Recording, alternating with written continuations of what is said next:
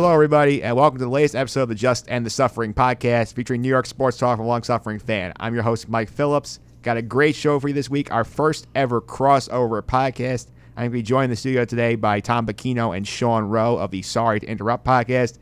They are doing the entire show with me today, but the main reason they're here, they're going to educate me on the NBA season. Simply put, I am not very NBA literate. These guys are. They talk about it every single week on their podcast. We're going to talk about that. We talk about college basketball as well. I haven't talked about that yet much on the show, but coming down to crunch time, the tournament's in a couple of weeks. We're going to catch you up on all you need to know. Also, stick around for this week's two minute drill. We're going to talk about the Alliance of American Football. I think it's been a lot of fun. I've watched a couple games. I actually might get into this, so we'll talk about that with Sean and Tom as well. But we'll get it, everything rolling this week's opening tip, where nobody talk about one thing, but there was so much happening last week. I could do a whole podcast on any of these topics. We're going to hit a bunch of them with Tom and Sean right after this.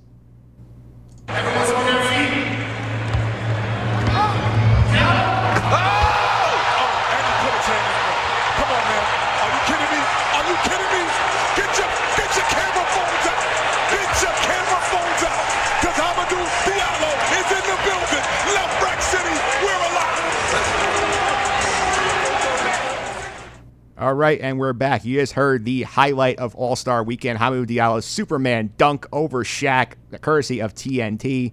And just join me in the studio today, talk about After Things basketball and more. The two guys who host the Sorry to Interrupt podcast. First, the guy who I personally know the longest, Tom Bacchino. Tom, welcome. How are you? What's going on, man? You could just introduce me as CEO of. Uh, Sorry Oh my to God! Again. Sorry to interrupt and sorry sports. All right, so my he's COO Sean over there. the CEO of Sorry to Interrupt Sports on one side. The other side, we have the COO, Sean Rowe. Sean, how are you? I don't know why he loves these fake titles as much as he does every week. I mean, if he could just get the names of the cities and athletes well as down as well as he just does that, then uh, we'd be even better. But it's a pleasure to be here, Mike. Nice to meet you. Thanks thank for you for having us. having us. Yeah, I Thank you for appreciate you having guys. I appreciate you guys. Thanks for coming down to the studio in New Rochelle. So I appreciate that. It's much appreciated. No And- problem. Thanks for hosting. Absolutely. All right. Before we get into this, you guys tell me a little bit about your how you guys started your podcast because I have don't know the backstory of it. You want to take this, Tom? yeah, it's an extremely romantic story. It really is. Sean and I have been friends for what, like four or five years now. Yeah, something like that. Um, and I mean, we met at a job. We just BS, talked a lot of sports, and then um, I don't know. Uh, I finished up college, and me and Sean just one day were sitting at Starbucks, and we were like, you know, talking our usual sports, and just said, why don't we just grab a couple microphones and record this, and then figured out it was a lot easier than we thought. Uh, you didn't have to, although this is very nice, you didn't have to have a whole studio and all that good stuff popped it on my uh, MacBook Pro, and that was pretty much it. Uh, we've been recording almost a year. On the uh, 27th will be our anniversary of our first episode. Uh, we're gonna do we're gonna do something really cute for that. yeah, we will probably put up some pics. We'll go out to dinner. I'll, I'll buy a CEO. Um, and yeah, I mean, we started off as Yankee Clippers, kind of a clown name, but we figured I'm not going to sit here and wait for the name and then do the pod. We'll just have it come to us. Sean and I are always interrupting each other, so thought it was just perfect to call it Sorry to Interrupt, and our website's sorrysports.com. So pretty much the rest is history. We've been rolling after that. At least one pod, mostly two pods a week since then, and I like to 71 think- episodes in now. Yeah, I like to think we've been killing it. Oh yeah, no, we've we've had a great time doing it, and uh, you know to hear to hear people like yourself and and we've both loved listening to a lot of different podcasts, so Including you know, yours, absolutely. exactly. So we we want to you know put our own flavor on onto our brand and onto onto our platform, but you know we're taking a lot of influences as well, and just kind of having a f- good time with it. Yeah, absolutely.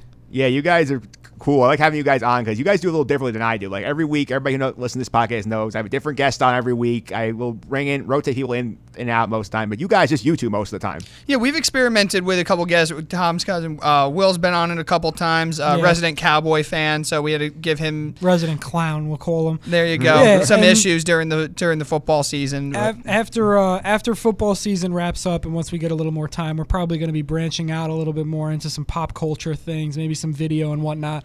Once we get that figured out, those are my plans as obvious CEO. So, Jeez, um, he's plugging this a lot. um, yeah, so we we like to have a lot of fun. We haven't had too many big time guests like you, but I don't know. I guess I think Sean and I are good enough. I, I, I yeah, guess. you guys are good banter there, and definitely go into the pop culture. I mean, I have d- dabbled a little bit in pop culture. I talk about some TV and stuff. I have a pop culture correspondent. You met her downstairs, so. Oh, okay, Yeah, that's cool. yes. Yeah. So like we, I've, I've talked to her about like she was on two weeks ago talking about Super Bowl commercials and all that stuff. That was fun. So It's funny. We we mm-hmm, kind of did the mm-hmm. same. Just we don't have a correspondent. We were just like, yet, let's let's yeah. talk about these prop bets. But no, I We mean, got it- the legal correspondent and the pop Yeah. culture. We got nothing, so we'll just have to figure that out. yeah. Other than other than ourselves. And will. Yeah. and will. But yeah, no, it's uh, it's a good time. And, and what we what we kind of do is we we type up show notes. I type up show notes as the COO. There you go, Tom. Operations. That's it. Uh, I'm typing up the uh, the notes, you know, prior to every show. Um, and we like to have you know a loose format of, of where we want to discuss what we want to discuss and where in the show we think it's appropriate to do so.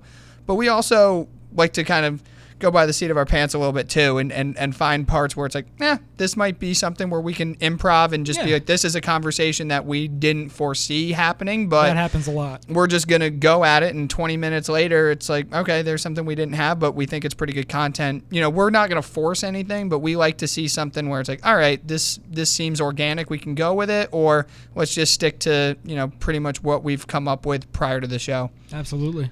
Yeah, it's a lot of fun. I love listening to you guys. Let's dive into some headlines right now, beginning with the big one for the Met fans the saga around Jacob DeGrom's contract extension. DeGrom wins the Cy Young, gets a $17 million in arbitration, does not sign a long term deal yet. Comes to camp, is not happy about it. Let's hear what he had to say last week, courtesy of SNY.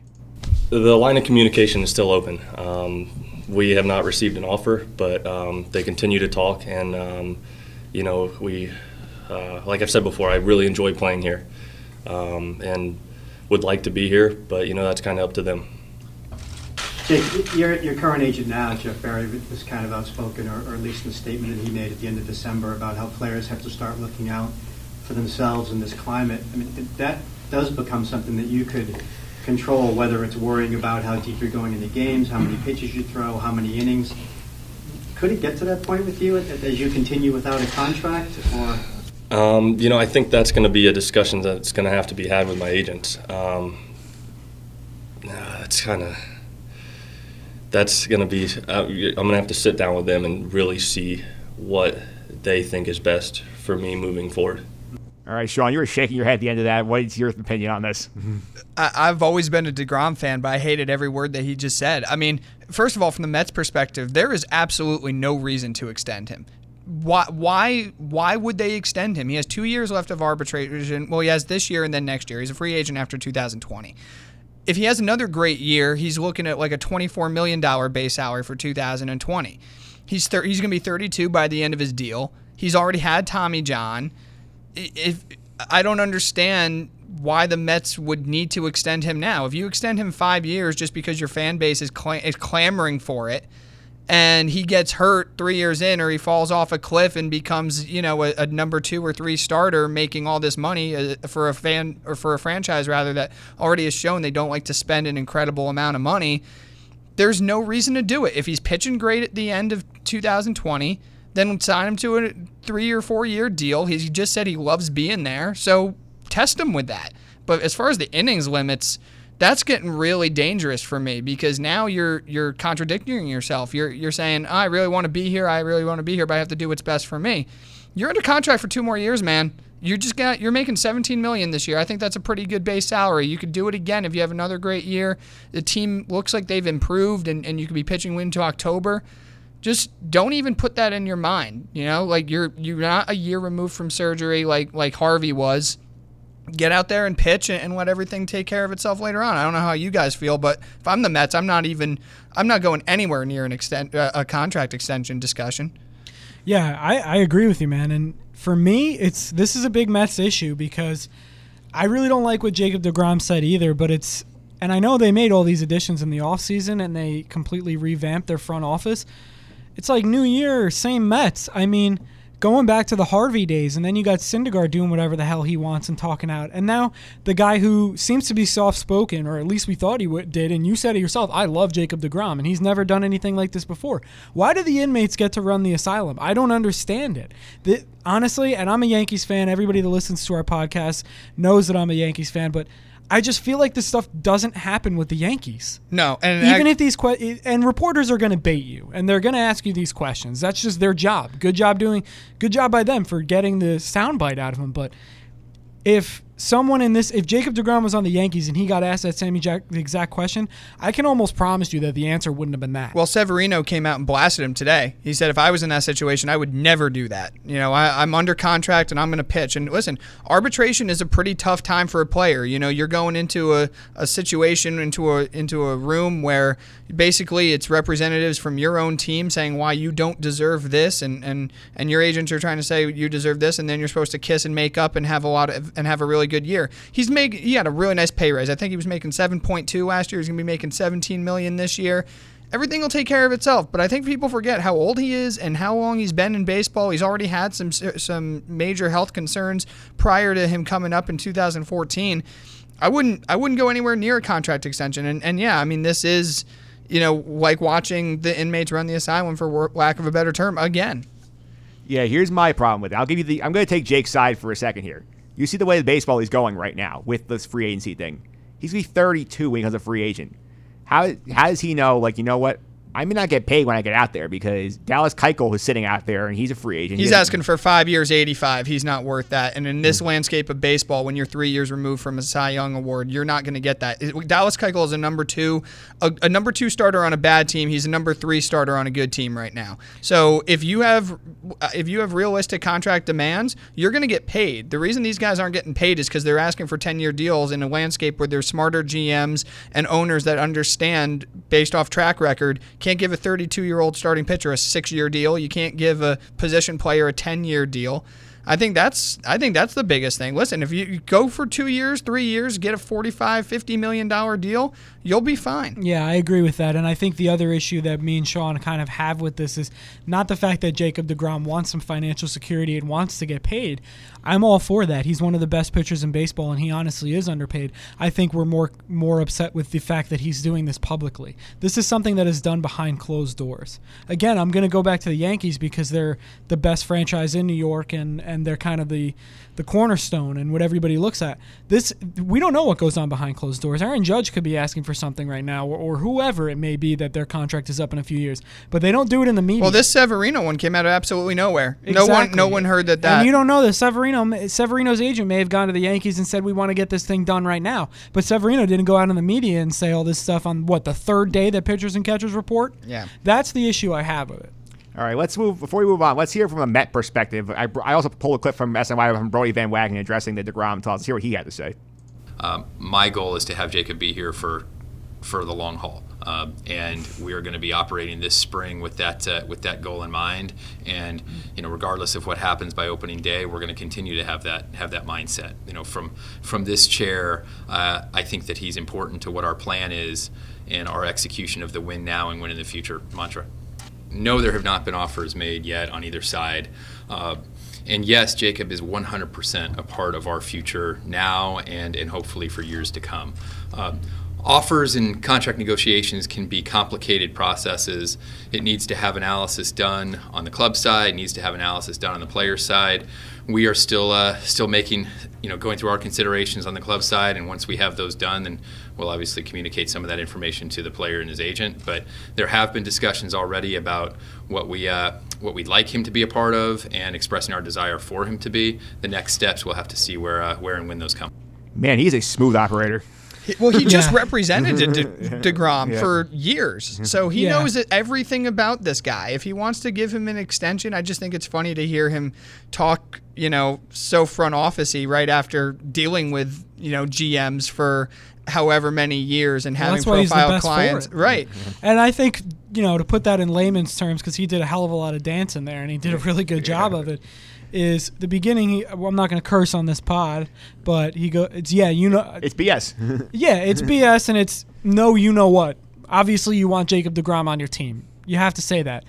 But And you do for two more years. with all this analysis BS and whatever, it's like that basically means, in layman's terms, he's 32 years old and I don't want to give him an extension right now. Well, he's 30 now. He'll be 32 when the deal's done. Yeah. But that's, yeah, I mean, there's no reason to. You're paying him a lot of money now based off the performance. And I think, uh, you know, Mike, to, to your your statement earlier, GMs are smarter now. They don't want to pay you based off what you've done. They want to pay you based off what they think you're going to do. So Dallas Keuchel asking for a five-year deal, three years removed from a Cy Young award, and a year removed where he wasn't that phenomenal.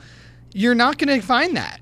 You you should be asking for shorter term deals with higher annual salaries where teams are not as scared off by the long term risk, but they're more than happy to take care of you. If DeGrom becomes a free agent at, in, when he's 32 and the Mets sit, sit down with him and say, We want to give you a three year deal, you know, $65 million, great. Awesome, but no, to ask for five or six, then he'll be here in March and not have a job Yeah, and I, I his think best days will be behind him, and that's not being that's not being pessimistic. That's being realistic. I think if it keeps going this way, and you mentioned this on our last pod, it's it's either the agents and the players got to get smarter, or there's going to be a work stoppage because the teams have definitely gotten a hell of a lot smarter. Yeah, absolutely. I mean, and and agents are are kind of stuck behind. I mean, they. I still think that there's. It's weird that Harper and Machado aren't getting ten, but it, it's it's clear that when has when was the last ten year deal to a position player who's already been in the league for eight or nine years actually worked out for the majority of that deal, especially for a small market team. Yeah, they usually don't work out. And you brought up Harper and Machado because like we are sitting here. It's February 18th. We're recording. Neither one of them is still is close to signing. We heard stuff over the weekend about oh the Phillies may have offered him 10 for 310, but until I actually see it and see it locked in, I don't buy it because like I know the owner said he wants to spend stupid money, but you know what? He has his stupid money is Andrew McCutchen at three for 50. People also big- don't big clearly want to go to Philly. If, Yeah, if Machado or. Harper really wanted to be in Philly, or Kimbrel or Keuchel, they'd be there now because they've been out of all the teams that have been most connected to these guys. You know, you're hearing team like the Padres or teams like the White Sox. Those are teams that even if you add a Machado or Harper, are still a couple years away from being true contenders.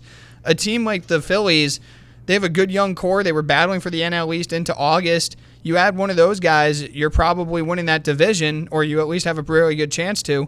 I just don't think either of them are that high on Philadelphia. It's just going to be a matter of, okay, musical chairs is done. I don't want to go play for the Padres. I don't want to be a White Sox. Guess I'm going to Philly. But it's not clearly not because they want to be there. Or in Machado's case, I want to be on the Yankees. The Yankees don't want me.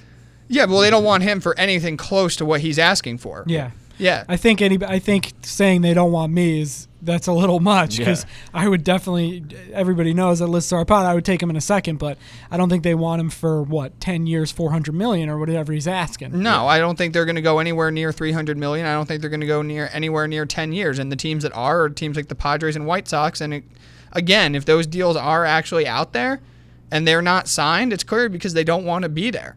They just might be forced to. All right, before we move on to the, our football seg- story here with Colin Kaepernick, let's talk about Luis Severino's contract extension. He signs a four-year, $40 million deal with the Yankees by that arbitration, year of free agency. They have a fifth-year option on the deal. It brings the total value to 52.5 million if he, if he gets picked up. Your reaction to the deal, Tom? Um, Sean's our Sean's our deep, in-depth Yankee guy. I'm a fan, but Sean's a uh, fanboy. I'd like to call him. Wow. I guess I will take the lead on this one. I love the deal. I absolutely love the deal. Sean already told me he thinks it's a team-friendly contract. Um, so I, I think it's perfect. I, I think this guy's well outside of his prime still. He's still a young pitcher, and I, I think he's going to get better every year. Fanboy, I'd like to call it the informative, smart thinking fan on the pod. Okay, But um, yeah, okay. So, um, but no, I, I think that I think that it was the perfect deal for both the Yankees and Severino. A reason being is Severino's trajectory is pointing upward, but he didn't have a good second half of the season this year. That's why I said he's only going to get better. Right, and they were heading into arbitration, and he was one of the very few deals that weren't done yet. So I think they walked into the room and said, "Listen, you're our biggest, most prized starting pitching possession that we've developed since Andy Pettitte. We want you here long term. We know you want to be here long term. Let's not deal with the nonsense of arbitration. We want you to go out there, focus on being the ace of the staff and winning a couple championships with us. Go out, pitch your best, knowing we're taking care of you. This doesn't lock them into when he's 35 or 36. He's going to be 28 by the time the deal is done. And I think another thing, too, is if this work stoppage does occur at the end of this CBA, which is at the end of the 2021 season, he's already taken care of when free agency clearly looks like something that's now something players aren't looking forward to, especially when you're young and ready to go. At that point, he'll have set six years in the league and six and a half years in the league, and teams might look at him and say, "Yeah, you're still young, and but your your best days have already been played. Your your best days are not going to be in a five or six year deal. So I thought it was great for the Yankees. I think it's a segue for them to keep him for the remainder of his career, and also great for him to get his first big deal and not have to deal with the the nastiness of arbitration. All right, let's move on to the world of football. Big, next big headline, talk about the Colin Kaepernick legal settlement here with Tom and Sean from the Sorry to Interrupt podcast. Joining us right now, our legal correspondent. I can't believe this podcast has a legal correspondent, but we do. You have a guy who's been on this podcast twice before, talking about the Yankees and the Giants. He called me the other day, said, you know what, I have some insight on the Kaepernick situation. Phil Frietta is here with us. Phil, how are you doing? I'm doing well, Mike. Uh, good to be back. All right, before we get into it, I get ready a little bit of your background, just so they know what your qualifications are. Sure. Uh, so, so I'm a, I'm actually, uh, in addition to being a New York sports fan, I'm an attorney. That's what I do for a living. Uh, I work in a law firm in Manhattan that practices in uh, litigation. Not exactly the Kaepernick case, but similar stuff. So I, uh, I can give some insight. All right, cool. What was your big takeaway when you first heard about the uh, settlement? What was your big reaction to it? Well, so when I first heard about it, I saw reports of 60 to 80 million dollars, and that made me think that Kaepernick uh, basically had the NFL caught red-handed because nobody pays that kind of a sum in a settlement unless you've got them pretty much red-handed. Now, I saw earlier today that there's some reports walking back on that number. So, uh, without knowing the hard, the real number, it's hard to say. But the fact that there was a settlement uh, definitely indicates that at least there's a potential that Kaepernick had a had a good case. All right. So, in your opinion, what was the big motivating factor? Why you feel like they had to, the league felt they had to settle this case? So again, uh, it's it's hard to really say, and the reason I say that is because one of the misconceptions out about this is that it was going to someday come out in public light. The way that this works is it's done in a private arbitration. Everything's confidential. So I don't know what evidence Kaepernick's uh, legal team dug up, but obviously, I can tell you if the NFL paid sixty to eighty million dollars to make it go away, they thought that there was some bad evidence out there. All right, I'm going to turn it over to these guys. Sean, Tom, you guys have any questions for Phil? Yeah, Phil, uh, this is Sean. Um, just wanted to ask, were you surprised in the timing of it? Like, this came about, you know, right at the conclusion of the season, basically a couple weeks removed. Uh, free agency obviously is going to start in the next three to four weeks. Uh, were you surprised by the timing of it? No, not at all. And, and the reason I say that is uh, the arbitration trial, if you will, was actually set to start uh, very shortly, and it's, it's super common that cases settle before, right before trial.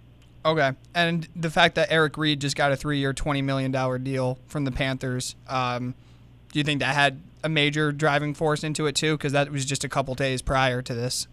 That that from Reid's perspective, you would think that he might say, you know, what do I want to go through with this uh, case for anymore? I got my money. That guy, I got a contract. Maybe maybe he told his lawyer, let's try and get this thing wrapped up. Hi, this is uh, this is Tom. So I was just curious, um, how much how much hard evidence do you think would kind of contribute to something like this? Because the NFL doesn't really settle uh, at all. I mean, even in the concussion, in the concussion things, they they really don't settle. They kind of fought that one off at the beginning heavily. So, do you think they had a lot of hard evidence against this?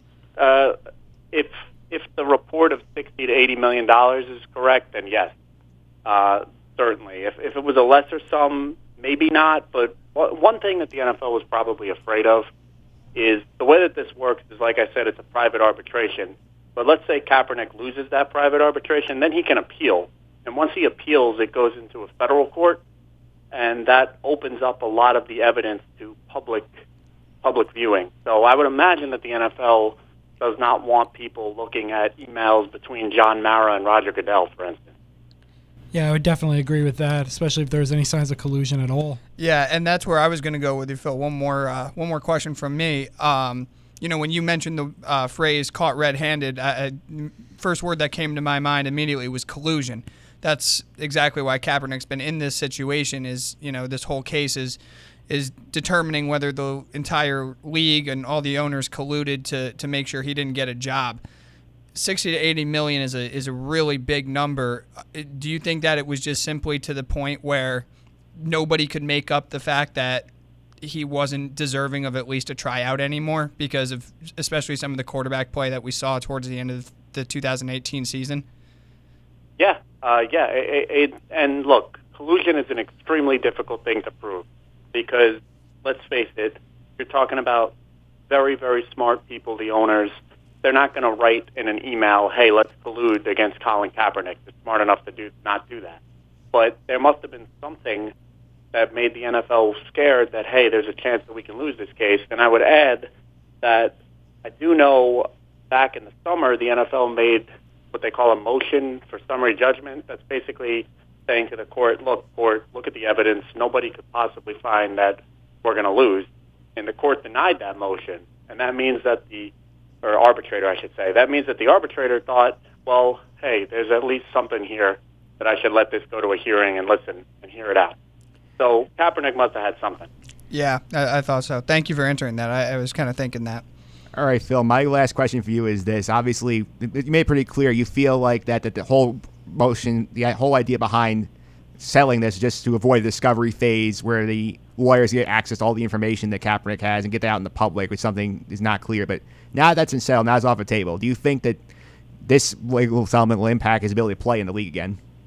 So my understanding is that it doesn't, and that is actually meaningful because in most of these and this is an employment dispute uh, at its at its heart. Colin Kaepernick is an employee of the NFL suing the league, uh, or former employee, I should say. But most settlements in that nature have what they call a no rehire clause, which is basically, look, we're going to pay you money, but we're not going to rehire you, and you're never going to apply for a job at our company again. And usually the parties accept that because if you're suing your employer, you probably don't want to work there. But in, I've heard that in this particular settlement, that's not the case. And that's an interesting little side fact that makes some people say means maybe Kaepernick didn't get as much money as he want. But on the flip side, the guy probably just wants to play football. He feels like he's been wrongfully excluded from the league for three, four years now. So he may just want to play, and that may have been a uh, a must for him. All right, Phil. I know you got to run. Thank you for the time. Much appreciated. Help me clear up this legal aspect of the Kaepernick situation. Thank sure, uh, anytime, Mike. Thanks, Phil. All right, I'm going to let you go. That was Phil Frietta talking about the legal settlement. What's your reaction, you guys, to that whole discussion we had? I find it really interesting, and I wanted to ask your guys' opinion more on the NFL as a whole. Uh, I think it's great that Kaepernick did get this settlement because, like he's, although he said, you know, you can't prove collusion. I think it was pretty obvious to all of us that there was some collusion against him, especially when you're watching guys like I mean, Brian Hoyer got a lot of starting time two years ago in the NFL, and a few others. Josh Johnson hadn't played in seven years, Yeah. and was starting for the Redskins at the end of the season. I I mean, exactly. Just show a couple tapes of those guys, and I think that's Matt Barkley was unemployed. Yeah. Uh, so I, I just want to look at this more from an NFL standpoint as a whole. Now, since pretty much Ray Rice, the NFL has had a lot of egg on its case, and I know these guys, the guys, that this has no correlation to any of this, but from Ray Rice and all the domestic cases going into Deflategate, and also you have the Julian Edelman case with PEDs. Do you think that the NFL is going to take more of a conservative stance and try and get things out of the news in a bad way more quickly as opposed to trying to drag these things out and drag their feet like they did with Greg Hardy, Ray Rice, um, all these other guys. I mean, you have the list goes on, and Deflategate as well, which seemingly went on for an entire summer. Um, and, and went to court and all this other stuff. So, do you think that they're going to try and, I guess, shove these under the rug, either pay the money out, get the suspensions out of the way, and kind of do the right thing a little bit more quickly?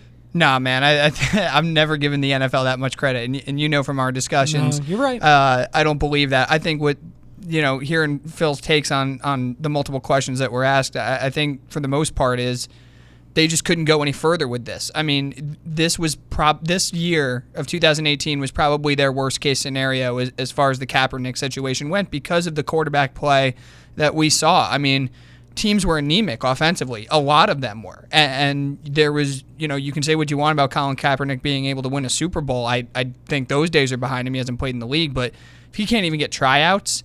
I mean, they're past the point now where where you can where you can possibly say, yeah, I mean, this guy's not even getting a shot. We how many times did we say that on our pod during the summer and into the fall, dude? I mean, it's not. You you just hit a certain threshold, and I I don't think the domestic violence or the assaults are going to change because Reuben Foster got signed in a few days, and then we just Kareem talked about Kareem absolutely. Hunt as the bulk of our show last week. So I don't know, Mike. How about you, man?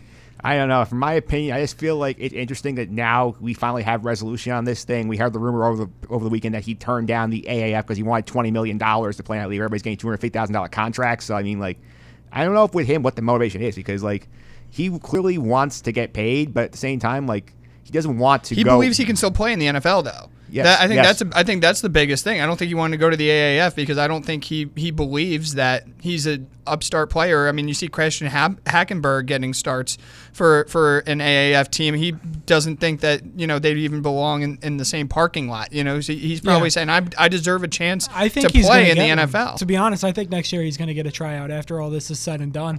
Especially with what Phil said. I mean, the guy still has a chance to play, and in most cases, when you're suing a company or whatever, you're never going to even speak to them again. But in this situation, there's no other NFL, and I think he's going to get another tryout. To be honest, Yeah, I mean, can we argue? There's not 64 better quarterbacks in the world than Colin Kaepernick right now. hell no, No, not even close. God no. I mean, we were saying that this whole joke. year. I mean, it was like Matt Barkley didn't have a job. I mean, Derek Anderson he did hadn't light played. up the Jets though. He did light up. The well, Jets. that's not hard to do. But then you then I mean, Nate Peterman started games. in the football league. exactly. And, and the Yeah, crazy yeah. thing is, is not even the fact that these guys just keep these guys get to play. It's the fact that they keep getting jobs. Yeah. I mean, these guys are getting you know signed to waiver sheets. I, I don't need to see Nathan Peterman play in the NFL again. I, I'm good, you know. But I I would like to see what Colin Kaepernick could do if he had to step out on the field.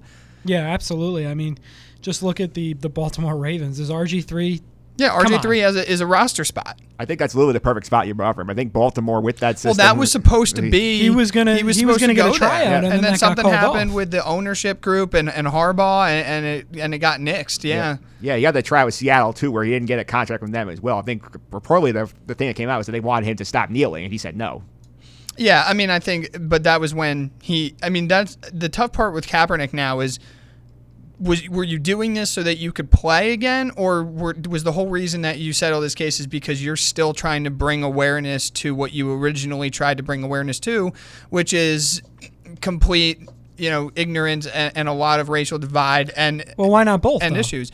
Well, no, because I think he's. I think his goal was a, a bigger stand. I mean, I, if you gave him truth serum, I don't think he believed that by kneeling he was going to be out of the league in Oh two no, I'm, years. I'm in agreement with you. I think I'm. It's an honorable thing, and I think what he did, putting his job on the line, clearly was tremendous for for what he believed in. But at the same time, why can't he have both? In this situation, what they did to him was wrong. Why can't he have another chance to play in the NFL, or at least prove himself? well, that's the interesting point. I mean, now that he has the settlement, I, I don't know.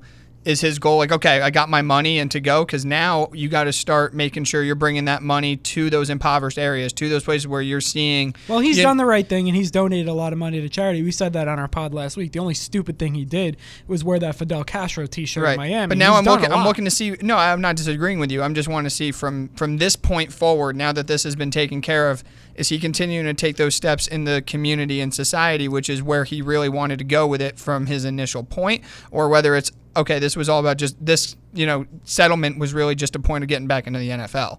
You're right. I don't think there's. I don't think the two are mutually exclusive. I think you could do both, but I'm not really sure what his higher uh, higher ground is right now.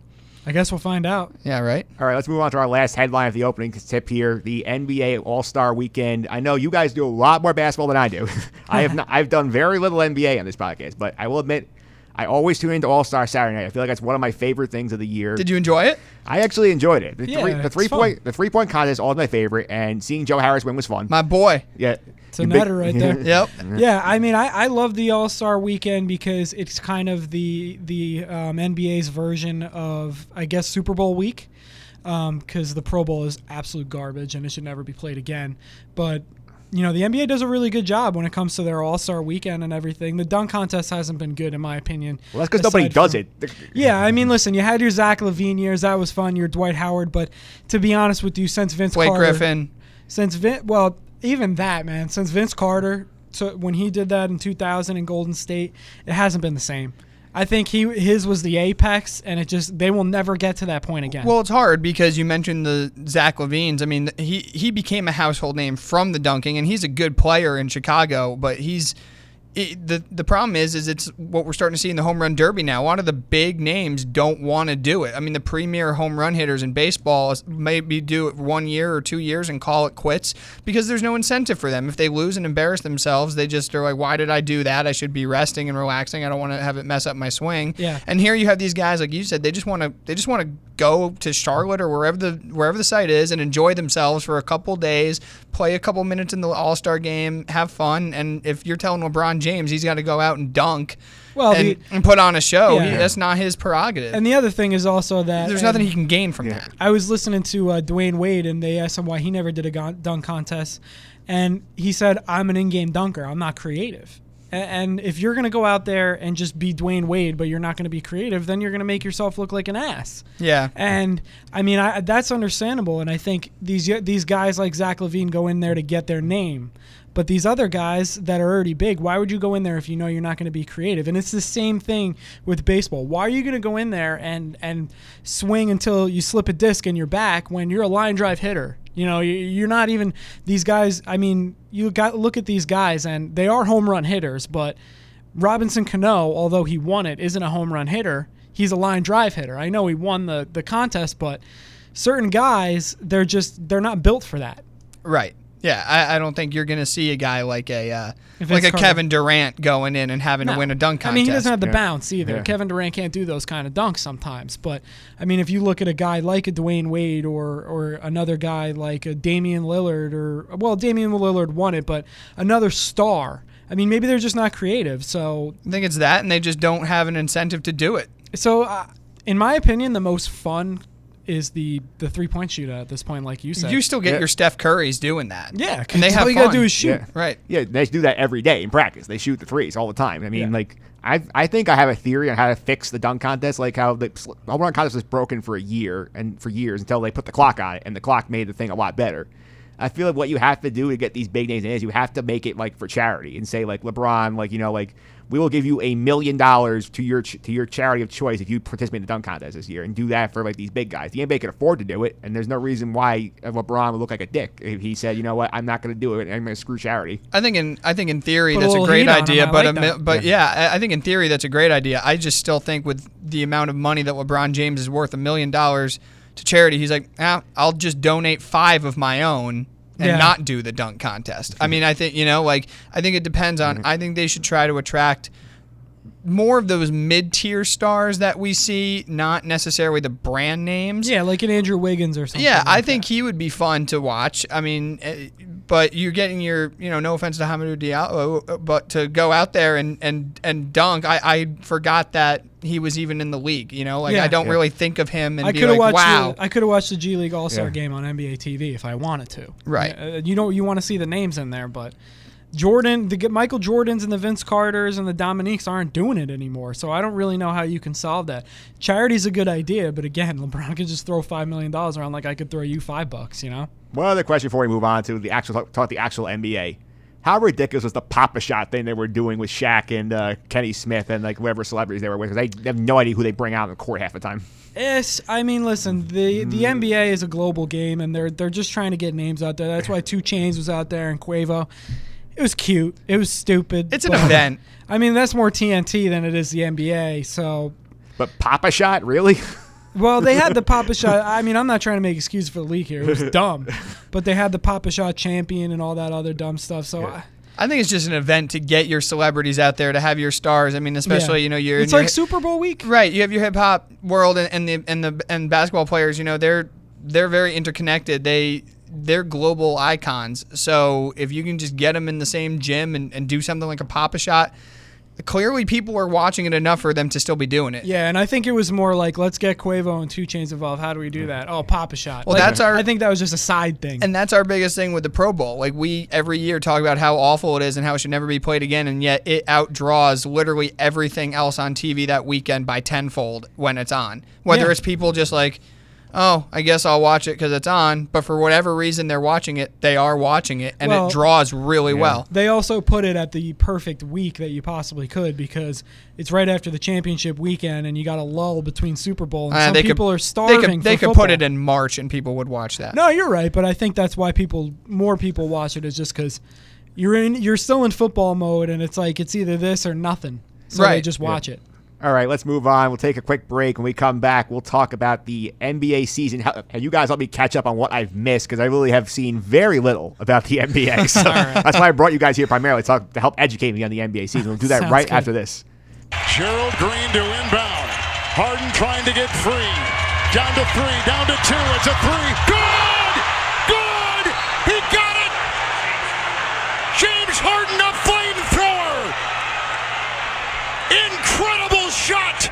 Rockets by one with one second to go! and they went for the win. James Harden with two Warriors draped on him finds a way to get this to go down.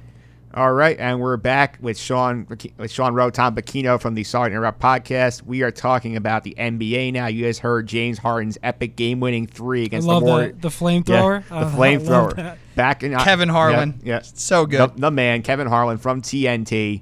Again, I've not done much NBA. I'll tell you guys what I know about this season. This is basically the Knicks stink. The Warriors are good. The Warriors are good, and LeBron's tried to trade for half the league. That's about as much as I know. So, Okay. so I'm gonna have some questions. You've for you got guys. those down.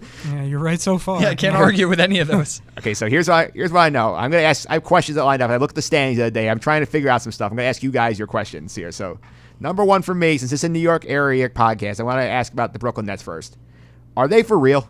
Yes. And that's not just because I'm a quote unquote fanboy, as Tom would like to say. Um, here's the deal with the Brooklyn Nets. I mean, they're starting to finally get love from around the league. Um, they're right now in the sixth spot in the East. They're finally getting healthy. Caris LeVert's come back and starting to get his feet underneath him after that really bad injury back in November. D'Angelo Russell has turned into a literal all star. He was on the all star team yesterday. And uh, Joe Harris won the three point shootout as a guy who was in the G League multiple times. Spencer Dinwiddie is out right now, but having a, a fantastic year. And you're getting contributions from role players like a DeMarre Carroll, like an Allen Crabbe who's back from injury. Uh, Jarrett Allen is just developing into one of the game's good young centers. Still needs to clean up some offensive part of his game, but uh, known for his blocks.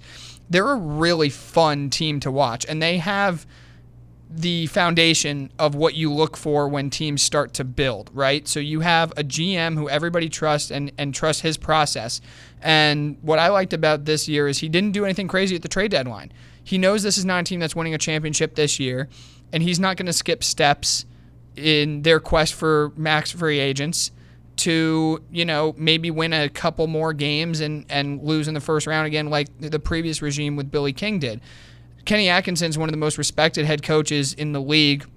Has that team playing really hard, and they have for uh, really ever since they've been coached by him. Um, the teams were not that good, but you could always say they played hard. Now they start to you're starting to uh, reap some of the benefits. And then for what I said too, they're not just real for this year. Are they going to win a championship? No, and I, I probably wouldn't even predict them to win a first round series unless they played a team that I felt pretty good again with them going up against. I know they've had some success against the Sixers this year, but they're in position to lock up D'Angelo Russell, who's one of the game's best young point guards, to a max to a max deal. And then you also are going to be in a situation to get another max player. And if you look up and down the league, players want to go play where they're going to have the most fun playing basketball. Brooklyn, their training facility is literally right near the Barclays Center. It's brand new, so you don't have to commute down to Westchester like the Knicks do.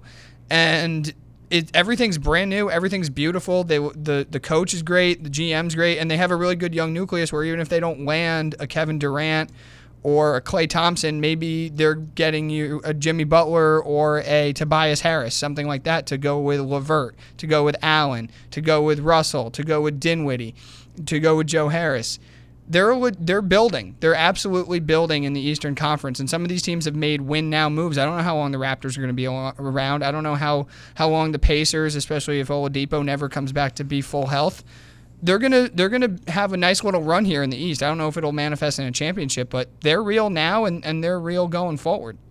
Yeah, I agree with you. I think they're going to be about a top five team in the East for the years to come, probably going forward to next year.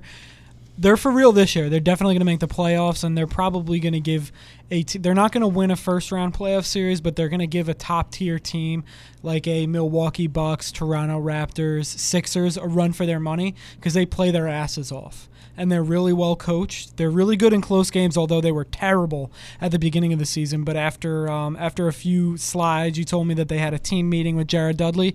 Seems like they've completely turned that around, so they're definitely for real this year.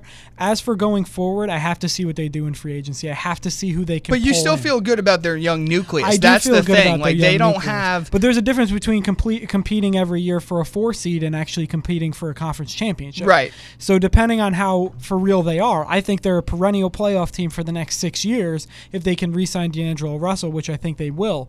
I just think that I have to see if they can get a guy like Kawhi out there who Who is- has some Nets ties? who has some Nets ties and is a guy who doesn't seem to want to be in the spotlight, doesn't seem to want to be on a huge team, or a Jimmy Butler who's kind of fallen out of favor with most of the league, and maybe they can get him because it's kind of a last resort. And he would be a good for piece for the scoop up a Nets because he doesn't need to. He Maybe wants to be the alpha dog, and the Nets don't have one. So you know, if he he probably wouldn't work well with the. He's clearly not having the kind of year we thought he would. With I mean, he's playing very well, but you can see him and Embiid clash a little bit. Him and Simmons clash a little bit. Well, yeah, and we'll talk about that a little further on. But Yeah. Butler should be taking the role of t- guarding the other team's best guy and saying, "I'll do whatever it takes to win." And he still thinks he's on Chicago or Minnesota, where he's the it's winning time go to. But if he I'm goes to, a, if he goes to the Nets, that is his team. hmm absolutely, which I don't know if that's a good thing though. No, I don't know. But you're, if you're in contention and you're in the conversation for getting some of these soon-to-be max free agents, that means you're doing something oh, right. Oh yeah, they're definitely on the come up because I mean, two years back, if I had told you that, you would have taken it in a heartbeat. They haven't had any of their own picks. yeah, this was the I mean, literally, like that's year. and Tom and I go go at it, you know, talking about the Knicks and Nets and who's the better destination, and it's like the Nets literally have not had their own first round pick in years. They've had to buy first round picks or take first round picks late in the first round, you know, where they found a Caris LeVert or a, or a Jarrett Allen. The fact that they've been as bad as they've been, winning 15 games, 20 games, 22 games, and not even having your first round pick where you should be drafting in the top four every year. They've developed this team with basically nothing. I thought they weren't going to be good again until 2020, and, and they're they're sitting in a six seed, which is a testament to coaching because they have a lot of nice players, but they don't have any superstars, not even close. no. All right, let's move on to the rest of the Eastern Conference. You mentioned the Nets are not the favorite, obviously, which I would agree with based on my limited knowledge of the season. So, Tom, who do you think is the best team in the East right now? For me, especially after the trade deadline, I'm going to take the Milwaukee Bucks. I love the way their new head coach is playing them. Last year, they had an absolute joke at head coach, especially after Kidd was fired and all that other good stuff. Um, they are playing through Giannis completely, and that's the way they should be doing it. Giannis is their primary, pretty much ball handler aside from Eric Bledsoe. He's also their rim protector. He plays inside the paint. They spread it five wide, and they have a bunch of shooters around him. Khris Middleton was an All Star this year, and he's another guy that can knock down a shot.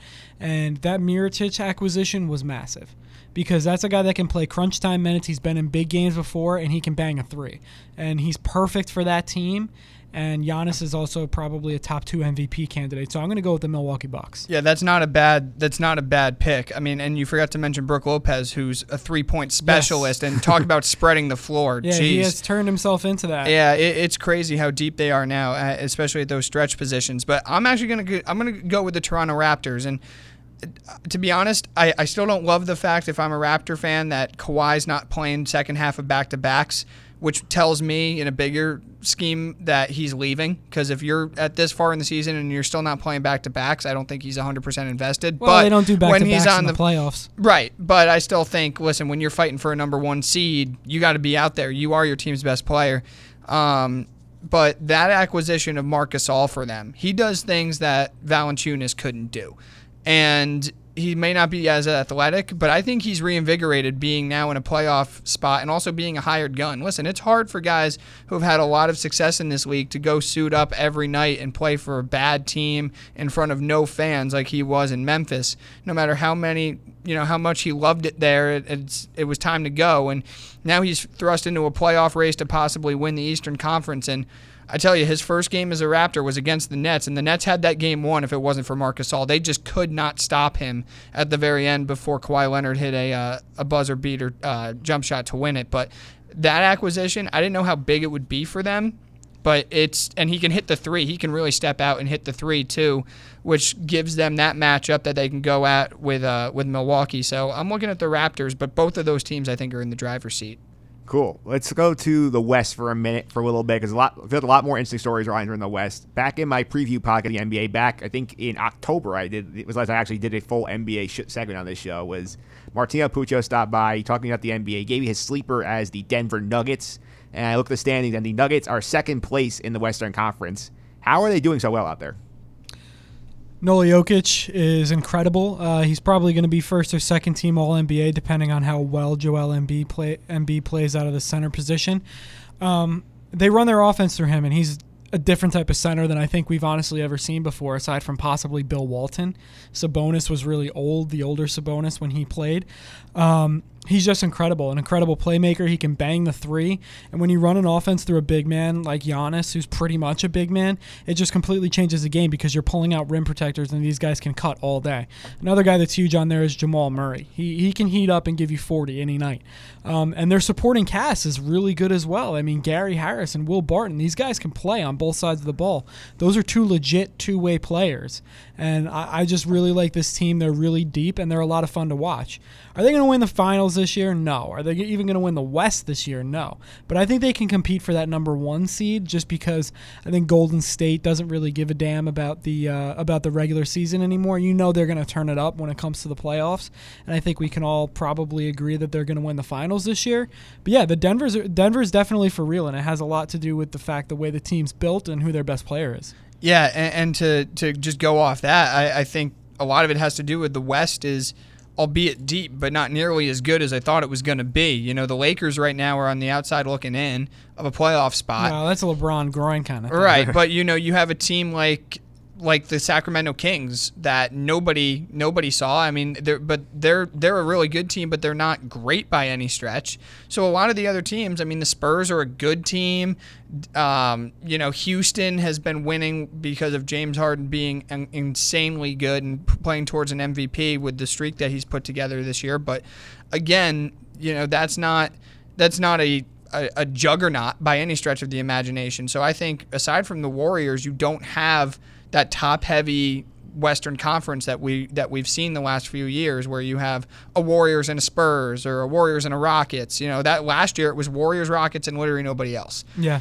So I mean the Jazz are starting to find their way a Hey little man, bit now. let's not forget about OKC. Paul George is straight True. balling. He True. balling. Yeah, he's playing like and an Russell MVP. Westbrook has taken on a little less.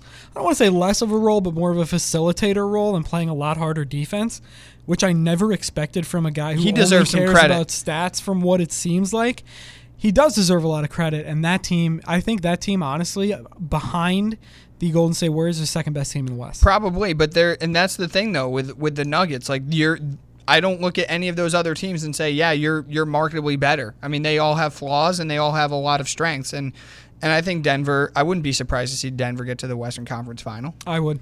Would you? Absolutely. I just don't think they're ready, and I don't think they have the player. When it comes to the playoffs, things slow down. You're not going to see 128 point games every single night.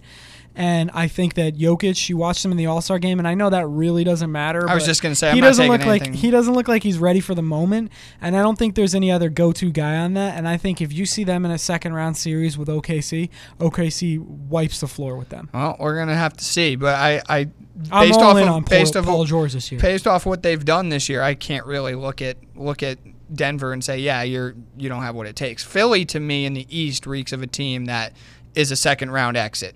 Boston maybe even two.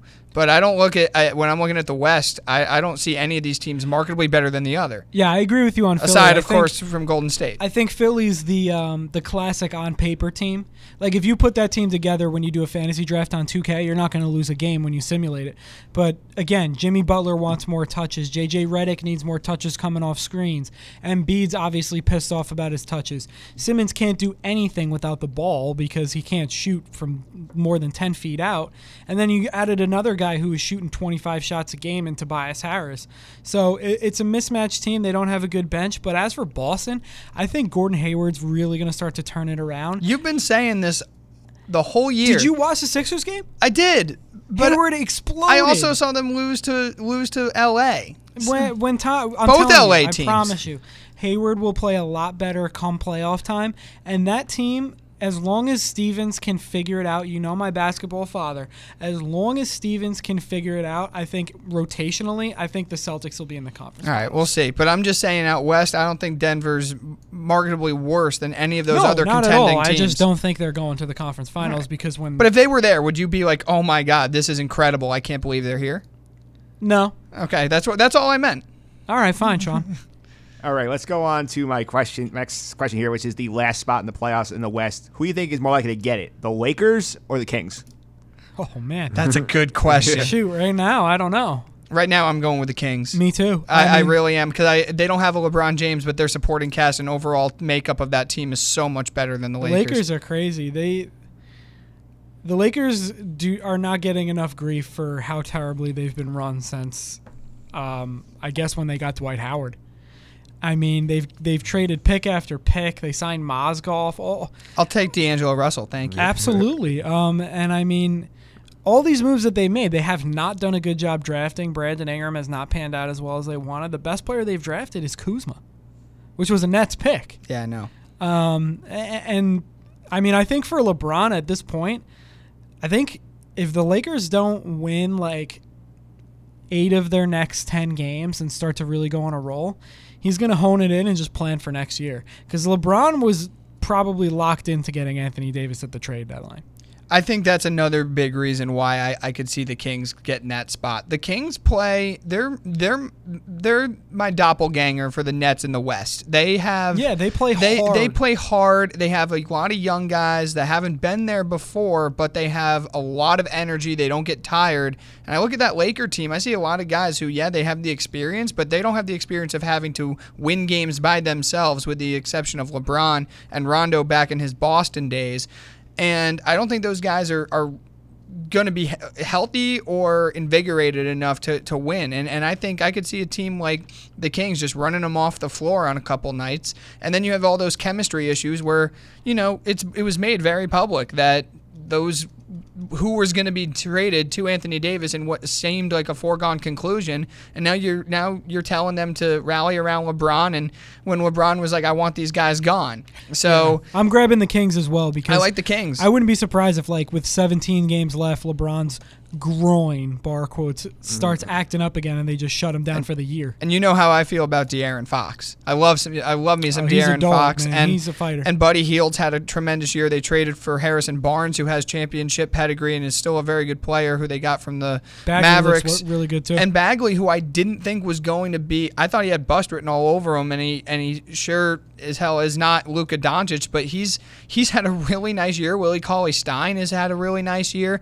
That team's good. They play hard and they're fun to watch. So I can't believe I'm saying this, but LeBron James might be on the outside looking in in the postseason. That's crazy. After eight straight years in the finals, not in the playoffs. Okay, that's definitely interesting. I would be, must be more interesting to see the NBA without LeBron in the playoffs. He needs a break. And let's talk about the next thing. I'm curious about the. Explain to me the James Harden streak. I know the, the, the context of that. So that's the 30 point game streak Yeah. we're talking Yeah. about, Yep. right? So basically, I mean, to put it the easiest way possible, the Houston Rockets were decimated by injury, and they were playing with D League players. Their best, their second best player was who? Austin Rivers. After they traded PJ for him. Tucker, yeah. PJ, I, I, I'll give it to PJ. He's had a Tucker really good cause year. He's because he's very good um, defensively and he can shoot the three. James Harden basically has been carrying this team on his back and doing all that he can, almost all the, the entire season since Eric Gordon got hurt and Clint Capela got hurt. And Chris Paul. Well, Chris Paul was hurt the whole entire first part of the season. Right, that's what I Who is mean. subsequently back in the last week, but James Harden just basically is their best option, and they said the ball's going to be in your hands at all times. Go get us this win. That's it. His usage rate is through the roof. It's it's getting near um, a record years where Kobe was at about forty percent, MJ was at about forty percent once, and I think Harden's sitting at like thirty nine point eight before the All Star break. So, I mean, they have to use him a lot. That's the difference. I mean, that's the only way they're going to win. Yeah, I mean, I think it's just from an individual standpoint, it, it's very it's it's absolutely incredible. I, I haven't enjoyed watching it because I don't love that style of basketball. I don't love just the ISO, but that doesn't take anything away from how remarkable what he's doing is. On top of that, too, like you said, he's had to. So it, I I thought once Paul went down it was over for them. You know, I, I'm but Harden has single-handedly kept them going. He this is not sustainable though. Let's appreciate this record for what it is. Let's appreciate this season for what it is. But he is not going to be able to do this into the playoffs. He's just going to run out of gas. I mean, he's playing. You said his usage rate; it's insane, and he's and he's on the floor all the time, and it's going to cost him come playoff time, which it usually does for him. That's that's usually when he kind of goes away. Um, I also don't really like getting caught up in people being as hyperbolic as they are about this streak. Is it the best thing ever? Listen, he gets to take five to six steps every time he shoots. And he also, if you graze him on the on his beard, you get a foul called on him. I don't think he was going to be doing this if he was going up against those Pat Riley Knicks teams in the 90s or the bad boy Pistons, where if you went down the lane, you got armbarred in the face and taunted as you as you had to run back on defense. The the way that the league is, it's it's very tailor made for elite scorers to be elite scorers. It's not taking anything away from them, but we can't forget that this isn't the 80s, this isn't the 90s, this isn't this isn't even the mid 2000s when Kobe was doing this stuff. This is a different brand of basketball. They let him get away with everything, uh, and he uses it to his advantage and better than basically everybody else in the league this year. All right, last question about the Western Conference. Can anyone take down Golden State? I'm going to say no. I would agree with you. No. No. That's a simple one. Adding DeMarcus Cousins in at basically at the trade deadline was basically their acquisition. And I said on our podcast I think they were going to rip off 25 wins in a row. They lost a stupid game to the 76ers, but this guy has I don't want to say reinvigorated this team because I don't think they really needed to be reinvigorated when this team probably could win the championship without him, but he's put a spark back in them and that's he's he's a different aspect than they've ever had before. I mean, playing JaVale McGee at the center or Zaza Pachulia is not DeMarcus Cousins, where this guy will punish not, you on a screen. No, they are not similar players. This guy will punish you on a screen. He can also handle the ball. He can pass. He's a great passer. I mean, he can shoot the three. He can do He can anything do everything on the floor. He would he was a max player before his Achilles gave out last year. He's year. probably still a max player. And he might be. He's playing at like 80% right now, and he's still probably what the fourth best center in basketball. You remember the 2012 2013 Heat? It was their third year altogether, and it was just kind of boring for them. And then, like, they had people were saying, ah, how, you know, let's just get me until. Get me into June. I, I'm not really interested in this. And it was the first time you started to hear this little jawing about Chris Bosh not enjoying his, you know, how much, t- how many touches he was getting in the playing time and whatnot. And then they just decided, you know what? We're only going to be here together for how long? Let's just say, give the middle finger to the world, and they won 27 straight games. That's how I feel about this team. You get into the start of the season, you've got Durant chirping with Draymond, Draymond saying you're already one foot out the door, KD dealing with his stuff with the media. There's been more drama around the Warriors this year than has been in the last few years that KD's been there. Whose team is it really? Steph's playing like an MVP, KD's doing his thing, while free agent rumors swirl. And now you bring Boogie Cousins in. Just as January comes, which is the complacency level where it's like, all right, these games aren't that fun. We know they're going to be there at the end of the season. And now they just say, you know what?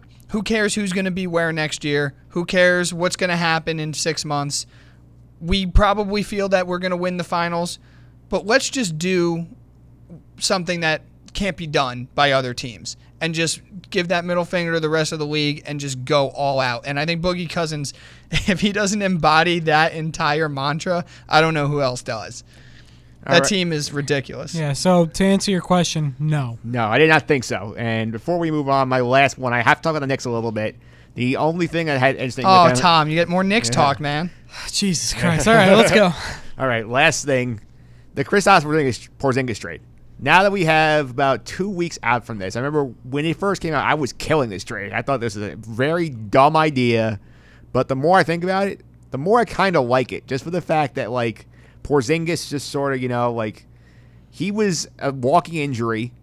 He's not gonna get signed with you long term, and you have to either commit max dollars to a guy who is like an Achilles injury again away from being a completely useless player, but now you have all this cap space. You can do whatever you want with it.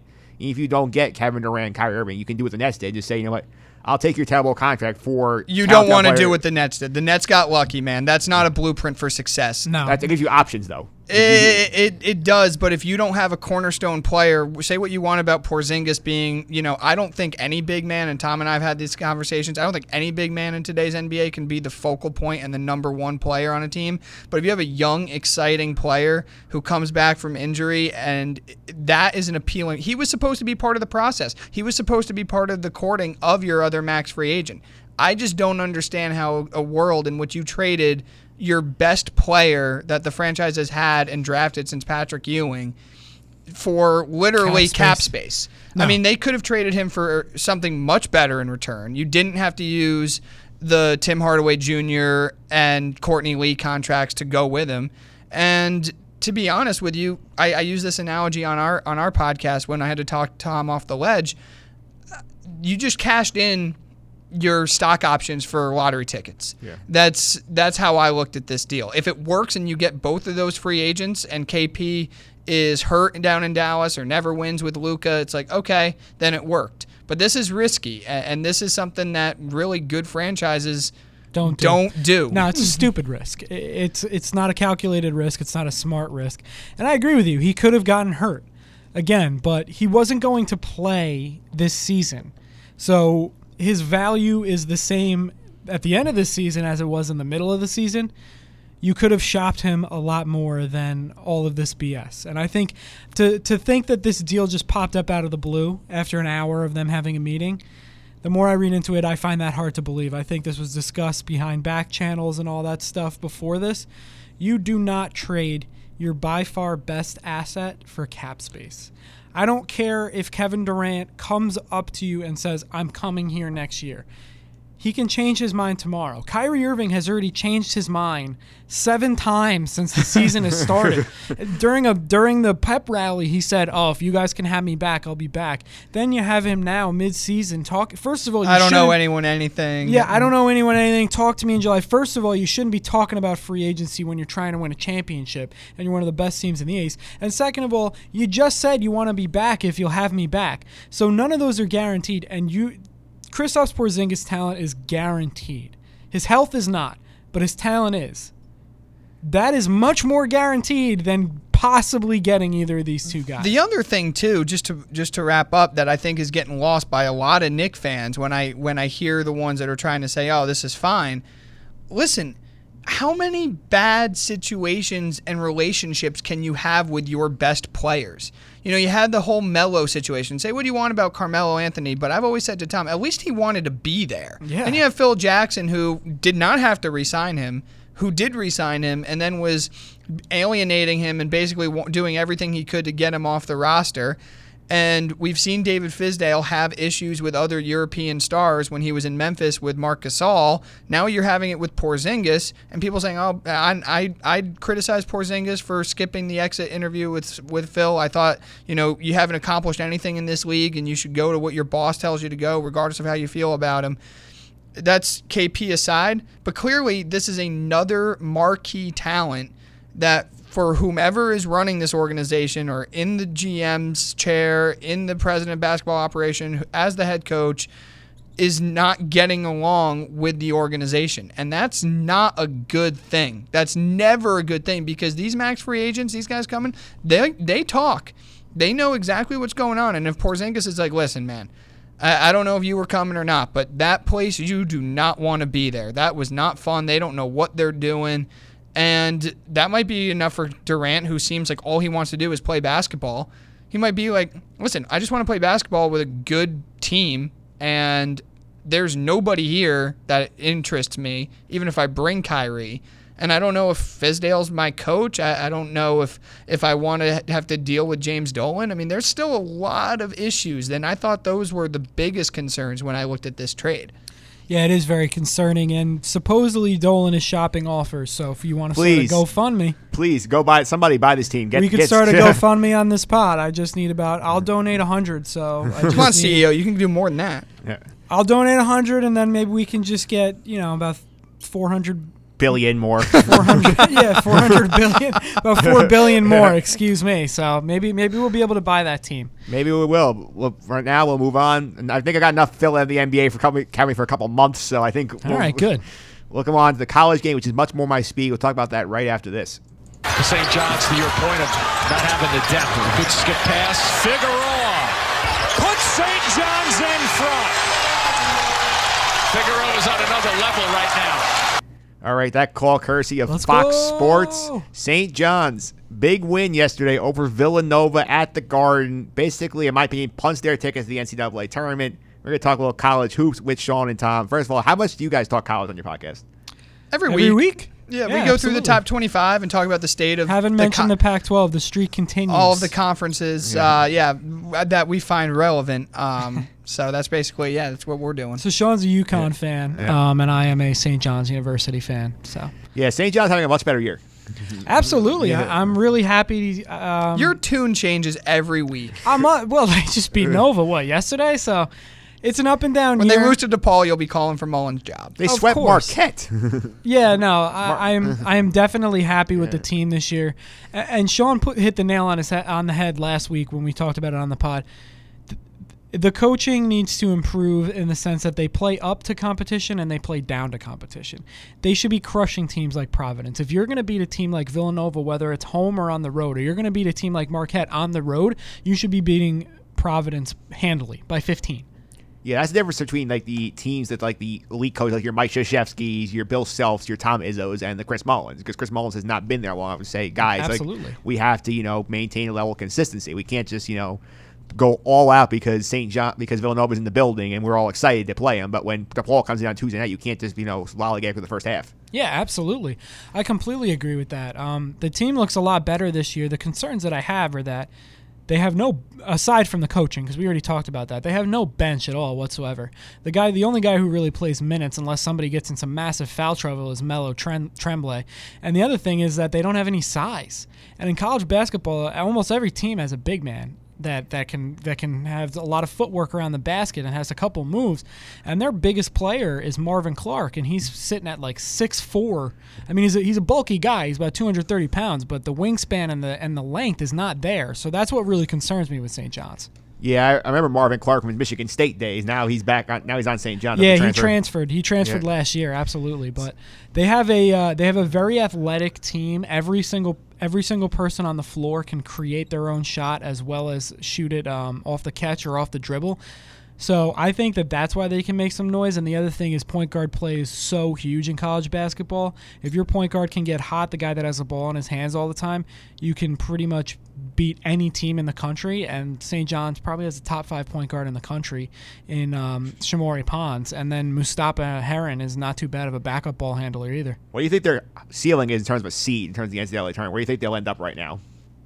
After that win, probably say a seven. Seven or a five, uh, seven or a six. What do you think, Sean? They're going to be interesting because they have some of the best wins in the country, but they also have some just god awful losses. So I think it's going to be dependent more on how do they finish the last few weeks of this regular season as well. and how they do in the tournament. I mean, if they if they can even get to the semis, I think you're looking at a five, six, seven, eight, maybe even eight seed. Sean, but don't get me too excited. but if it. they go down and lose to a Providence again, or lose to a Creighton or something like that in the first couple rounds, well, then you're back to square one, and you're looking at probably being a ten or eleven. I think they have enough signature wins to, to be there for sure. I, th- you know, Mike, you mentioned you know quit, uh, stamp their ticket, but so you think they punch their ticket, huh? I think they're in. Okay. I, Yeah. I, am convinced they're do in. Do you think there's gives me a lot anything of that they could do that that would knock them out, I or mean, I just mean, too apart- many good wins? I mean, apart from like losing every game the rest of the way, I think I think that's the only possible way they would miss it. But like, there'd Okay. be a lot of bad losses. I feel like they are in with that win 'cause that's a lot of marquee victories on that resume. Yeah. Which you look at the bubble, the bubble's terrible. The bubble is so bad. And I keep track. I read the Athletic column every week from Eamonn Brennan. And it's like every week it's a bunch of mediocrity, especially when you look at teams like Indiana or like the bottom tier SEC teams, like your Floridas. It's like there's not a lot there. And like I would love to see for once the committee say, you know what? Sorry, Indiana, you didn't really one winner at Michigan State is not enough to get you in. Take a small school like say like the second or third best team in the SoCon, which is having a ridiculous year. yeah. Maybe No, an I- I- Iona. Maybe an Iona gets an automatic. Uh, I wouldn't go that far. I've watched Iona play this year quite a bit because I contribute to their coverage for ESPN three. I, I've worked on some of their broadcasts. This team, if they get in, they uh, they will have to win the conference tournament because they were bad out of the league, and they are going to have to go to date because they're going to be like a 16-15 team if they win the league for the fourth year in a row. okay, all right. That's just Figured my, I'd ask. Yes. Cinderella, find that slipper. Let's go. There we go. Hey, that that's the Iona scouting report, your insider report here from me. But let's go on to the top team in the country, which is Duke. And last we saw them, they had beat NC State, but they had that epic, epic comeback against Louisville last week. Jeez. That game, I mean, even the ESPN guy was saying this is over. Like they were Yeah. they were not calling the champ knocked out, and then all of a sudden. They, they turned the lights on with nine minutes left, and they just completely dismantled them. Is anybody beating this team? They just started chipping away, and I got to be honest with you. I turned that game off. Yeah. I went to bed because I, I they were down what like twenty. They were they were down by they were down by I think like tw- definitely they were down twenty with ten minutes to go. Yeah, no, I turned that game off. And here's the thing with Duke, and it's the same thing every year with these big major programs of one and done teams. When they're at their best, and Sean's definitely going to agree with me on this, they're never going to lose. And this might be the best version of that ever, honestly. Aside from probably Kentucky with that AD year, Which, well, n- not only not that, lose. that that Kentucky team in 15 that was undefeated heading into that Final Four game against Wisconsin. I mean, they were about as dominant of any team that we've ever seen, and they still didn't go all the way. And the reason being was Wisconsin was starting three seniors and a junior, and that was the Frank Kaminsky coming out party, where no matter how athletic and good Kentucky was, they were a little sloppy with the basketball and and in big crunch time situations didn't have a go-to guy. So, I mean, I, I think that Duke can be beat. I mean, they put on performances. I was more impressed with the way that they beat Virginia the the game before that in Charlottesville because that was the second time they beat them and they beat them more handedly that time. And to go and do that to Louisville on the road was really, really something amazing. But I still look at them. They have their deficiencies. They have absolutely no bench. And if they get into foul trouble, or one of their big guys like an RJ Barrett or a Cam Reddish or even Zion isn't having their best game, this team could be had because they've had some super close calls. Yeah, my issue. I want to bring. Want Virginia for one second. I am sick and tired of everybody crowning Virginia like they are the greatest thing since sliced bread. That team is a bunch of frauds. Well, that's how we feel about Michigan State. Yeah. Yeah. I'll talk to you about Michigan State second. I really finish with Virginia first. I mean, Virginia every single year they have the best defense in the country. Nobody can beat them, and then they get in the tournament. They don't score enough points, and then all of a sudden, bang, they're out in the second round. Or last year, bang, we lost a 16 seed in UMBC that was and got lost by 39 to Albany three weeks before that. I Right. mean, at some point, well, they only have one shooter on the team. Yeah. that's Kyle Guy. He's the only one that can create any offense. I remember last year I had a guy, my, a, a guy fill out, one of my friends, Dan, he fell out a bracket the first time ever. He's like, should I pick UMBC? It's like Virginia lost their best player. I'm like, no. And I texted him after the game. I'm like, I'm sorry, bro. You should have had that. Yeah, I don't think anybody saw that one come. No. he, he did. I'll give him credit. He's not watching any college basketball. He said, well, they lost their best player. They might lose this game. So Wow. yeah, I got to ask him about my bracket picks this year. Yeah, I, I would say so. I think he's gonna have some insight for you. no, that's definitely. crazy. I mean, I, I didn't. I think I I think I had them going all the way, Yeah. but I also if they if they didn't, I didn't think they were gonna be losing to a 16. But you're right. I mean, they are a defensive dominant team that can't score. They just can't get in a track meets. That's their that's their problem. When you play in the ACC, you you know the scouting reports of these teams. You can beat them up physically. You can play games in the high 60s, low 70s. But if you're getting games, you know, against a running team like a UMBC that's playing, you know, like their hair's on fire, that's a tough matchup because if you get down, they can't come back. Yeah, because again, it's like they play one speed, and if you speed them up, and this usually happens to these teams, these elite athletes, like like you like you said, like your North Carolinas in the tournament, you got these big Kansas teams that done well against them, and you think about it, like he gets out coached constantly. Tony Bennett. I mean, Tom Izzo has coached circles around him over in the tournament couple over the last couple of years. Jim Boeheim beat him with the zone at the 11 seed Syracuse team that one year. I mean, I just don't trust that team. No, I, I don't. I, I can't say you're wrong. I mean, they haven't done anything that impressive come tournament time. They're always, you know, a top two or three seed, deservedly so. I mean, if you're handling what you are in the ACC, I can't say that you don't deserve to to always be high. But you're right. I mean, they have their deficiencies, and they don't have those guys that can create their own shots. And like Tom said, I mean, if you only have one, and then if you get behind, they don't have the offensive firepower They just chuck threes. Yeah, and they and most They- of them I- can't do it. I can honestly tell you, I've watched a little bit of Virginia this year. I've I don't ever see them go to the basket. No, they don't. They just stay outside and shoot. Yeah, absolutely. Yeah, Okay, let's go to the Big Ten now. You brought up Michigan State before. The Big Ten as a whole, I think it's back this year because last year that league was horrendous. And I'm a Big Ten guy. They sent only four teams last year. This year they sent what eight, nine, and I think they have at least one national title contender in there in Michigan. deepest conference in, in, in the sport Not right now, close, and it's not even close because they they're not as top heavy as your SEC with you know your Tennessee and Kentucky or your ACC with Virginia and Duke, but and now a climbing North Carolina, but they they do have the teams in the bottom like your Penn States, like your Indianas. Your Illinois, who are who are, and even your Northwesterns, They're feisty. They're feisty, Can and they've won games. They. Exactly. Yeah. So I, I think the Big Ten is absolutely it's the hardest conference. Whoever's coming out of that, you know, it looks like it might be Michigan. My whole thing with Michigan State, just to put them on, We got some Michigan State fatigue on our pod. I, I'm not a Oh, I'm- I might hear this. I'm a Michigan State guy. so Okay, I'm- cool. So, so I want to get your take on it. I Shoot. I am not. I don't understand why Izzo is revered as this incredibly unblemished head coach. I mean, he's gone to the Final Four a couple times. I'm not going to Seven. Yeah, but I'm not going to say that he's. But he has one national title. Yes, he does. He's also gone out to a couple teams that were nowhere like that in 2014 when UConn beat him. UConn had no business winning that game. And I just look at them sometimes, and, and I look at across what was it last week when they lost to an Indi or two weeks ago when they lost to an Indiana and Illinois, you know, both on the road or both at home.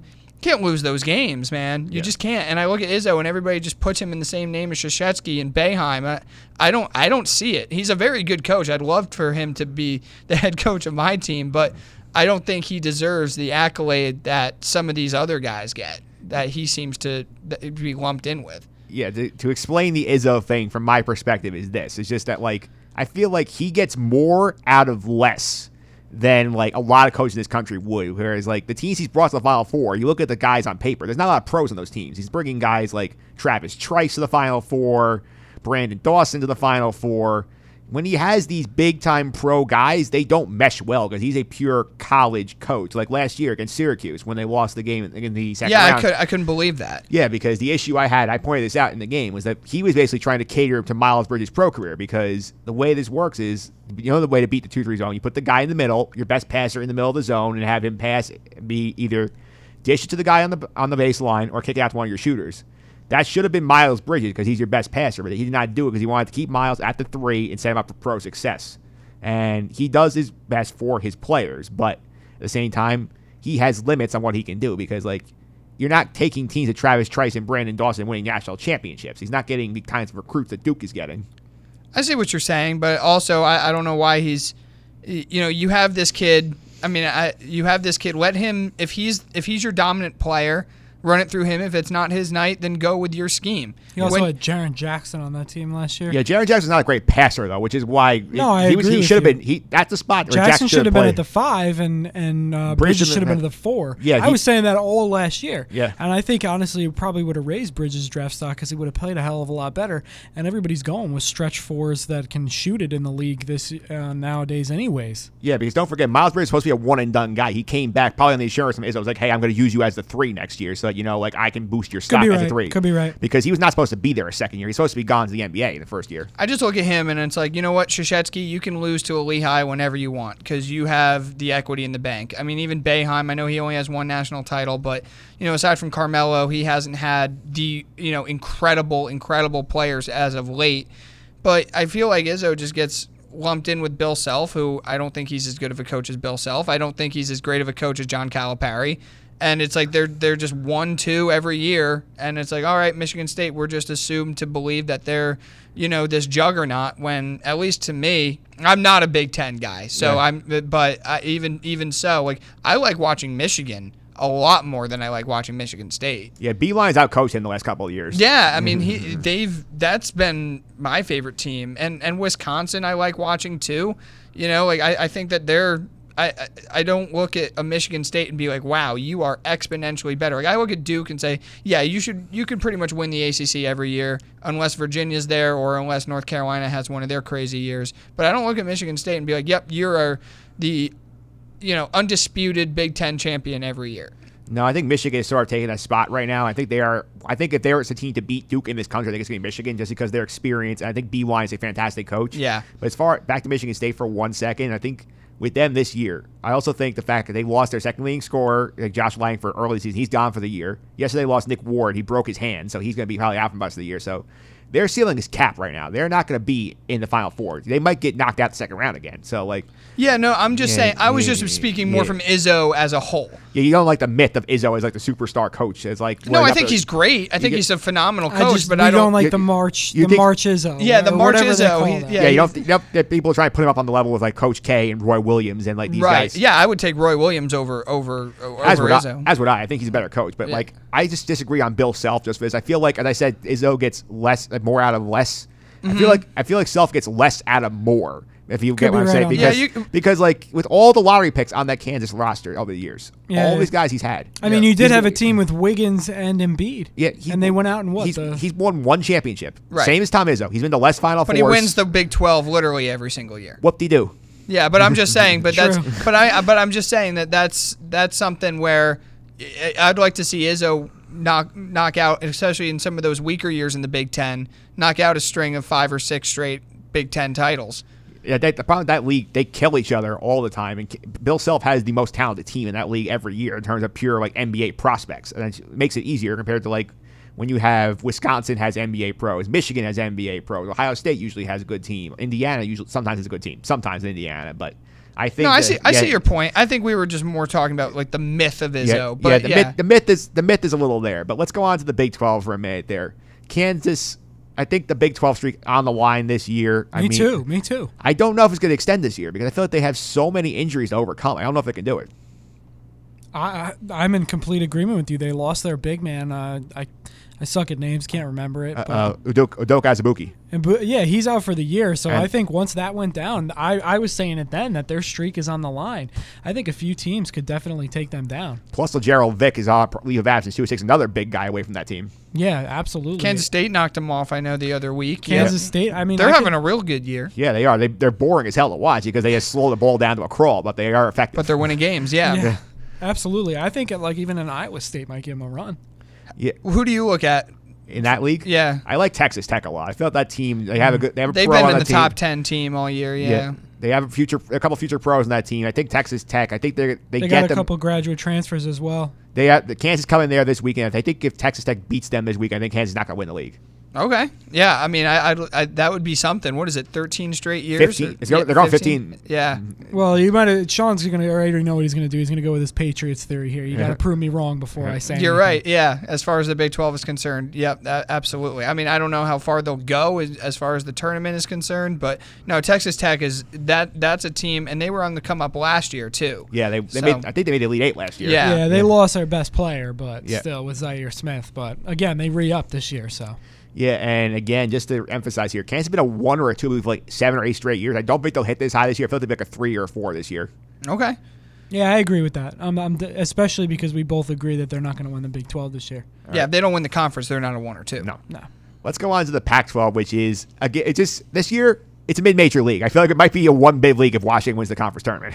Oh God, I don't want to watch that conference tournament. No, I won't watch a second of that. Once Bol Bol went out, yeah. I'm not watching any. I I haven't watched. Uh, I think I watched one Big 12, or sorry, Pac-12 game, and that was the one where Bill Walton ate the lit cupcake. Yeah, man. I'm he- glad I tuned in for that one. He is the most exciting part of that conference this year. It's bad. Yeah. It's really bad. And, and uh, you know, uh, unfortunately for Bol Bol, you know, I was looking forward to watching him play a full year and and watch what Oregon could do.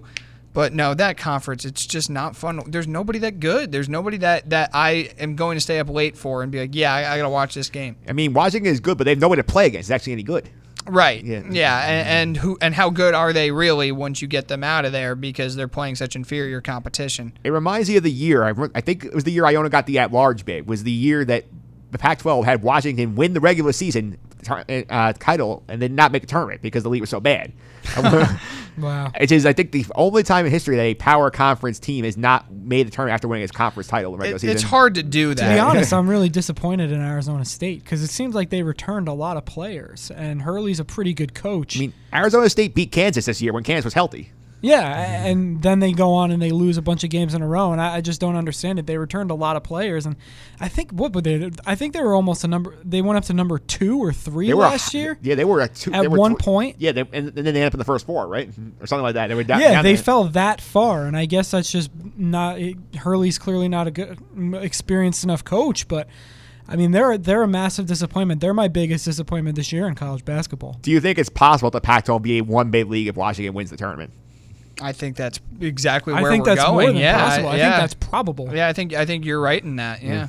That would be crazy because the SoCon might get more teams in there in the tournament than the uh, big, than the Pac-12. Listen, having the ability in the in the college basketball format to get a lot of teams in, and I think you know we don't have to. The committee's understanding we don't have to put gr- teams from power conferences in if you don't believe if you if you don't deserve it. I mean, I look at two teams in the American between Cincinnati and, and obviously um, Houston. uh, Houston as teams that are much better than Washington.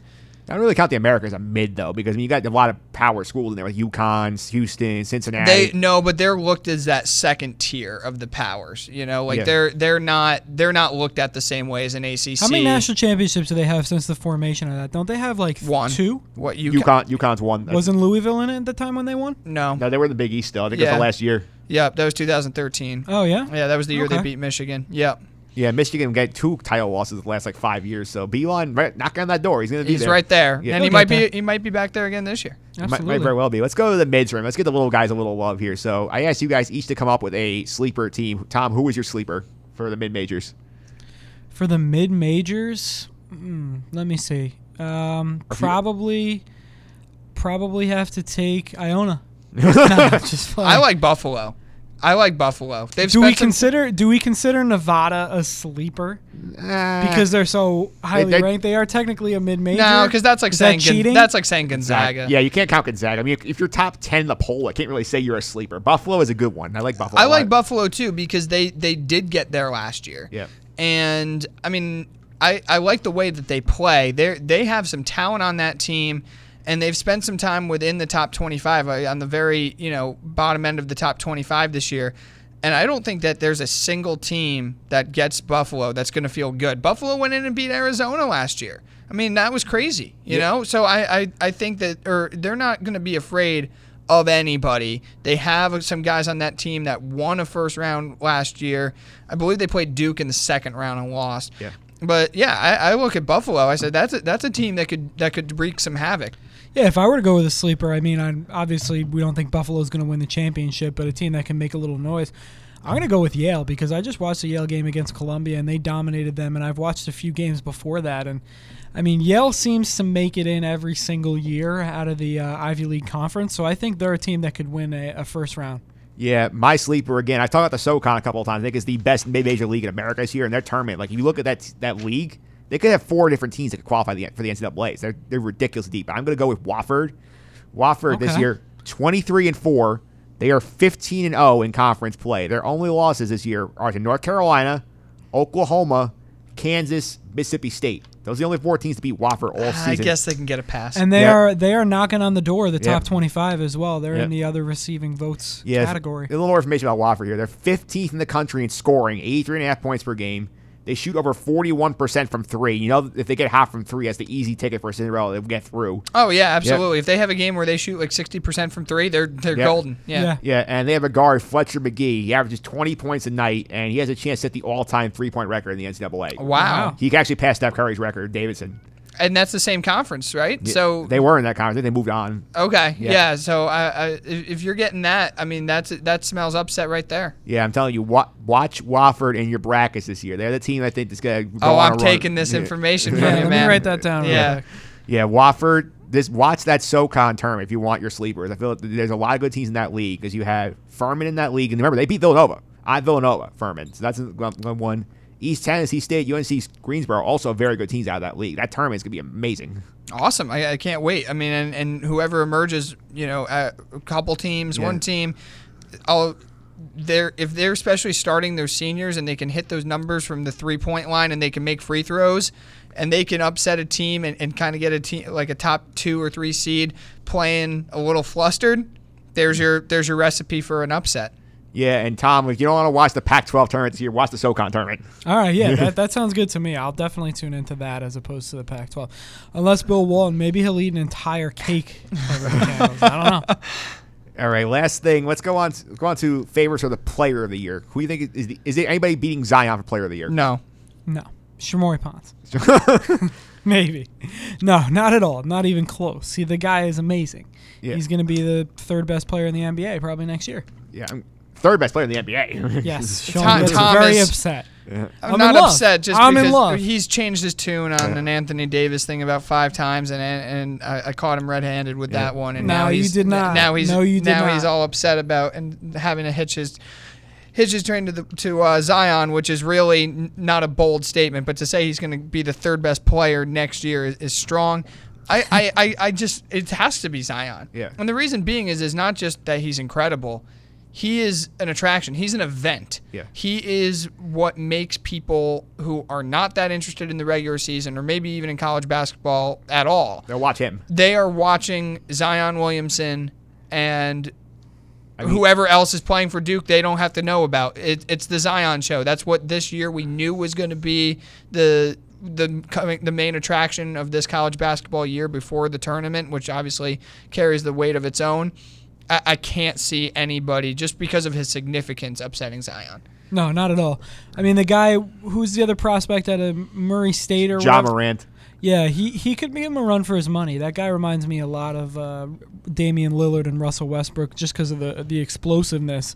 But I mean, Zion, come on! Every Duke game's on national TV, and I'd love to see the numbers on the Duke games watched this year Yeah. as opposed to a, a regular Duke year, because the guy is must see TV. Yeah, that block he had against Virginia the other Oh week. my God. That's the ground he covered was incredible. and the height he got. yeah. Oh my God. I mean, like you watch that in live, like, like he wait, he did that, and then they show the replay, and you see he's like ten feet off the ground and catching I the ball. wouldn't trade I don't know what was taking that guy so long to shoot it, but yeah, True. that's. I yeah. wouldn't trade him for the. I wouldn't trade the rights to him for anybody in the NBA except Luka Doncic. I And think I that's a- put that on yeah. wax last week. Yeah, Yeah. Now it now it's on two different platforms. There we go. There we go.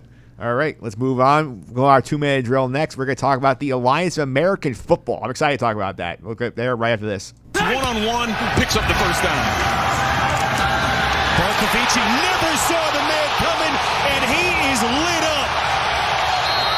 My goodness. Shaan Washington with the stick.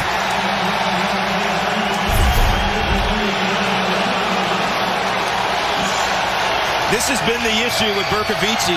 Awareness and ball security when pressure comes in the pocket. Wow, he was completely blindsided. He had no idea. Hmm. All right, we're back with Sean Rowe, Tom Bacchino from Sorry Interrupt Podcast. This two minute drill. We're going to talk about the Alliance of American Football. You just heard the hit heard around the world from that league. The helmet popper from Shaan Washington. Call courtesy of CBS's Spero Dedes. Guys, I asked you guys to watch an AAF game. What are your big impressions of this league? It's fun. I um I feel that as long as they don't try and create a league to be parallel to the NFL, Compete, and they- basically. exactly Yeah. to compete, I think that they're they're doing just fine. Hopefully, it turns into somewhat of. It's going to take 20 years to do if this thing is successful, but hopefully, it turns into somewhat of like an NBA G League kind of thing. Well, they have a jump start on the new XFL, which is which is which behooves them. They have some former NFL head coaches and players, which we can acknowledge, a Mike Martz and and a Steve Spurrier, and then you've also got some guys like Trent Richardson playing and. Uh, former Jet great Christian Hackenberg. So um, he finally got to play. hey, There you go. and it showed a lot of reasons why nobody ever wanted him to play. But um, but no, I, I think it could be successful. Listen, I, to anybody that knows the history of, of the USFL, that was a league that was played in the spring into the early summer and had NFL talent like a Herschel Walker playing for the New Jersey Generals. You had a Jim Kelly playing down in Houston. You had a Steve Young. I mean, you had a lot of talent up and down that league.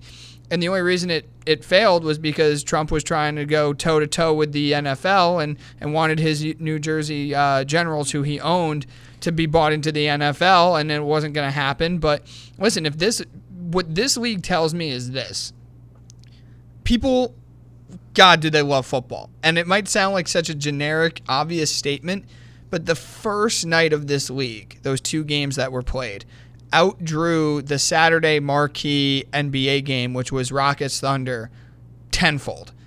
And you know you're not getting the top competition. You know you're seeing guys who are washed out of the NFL.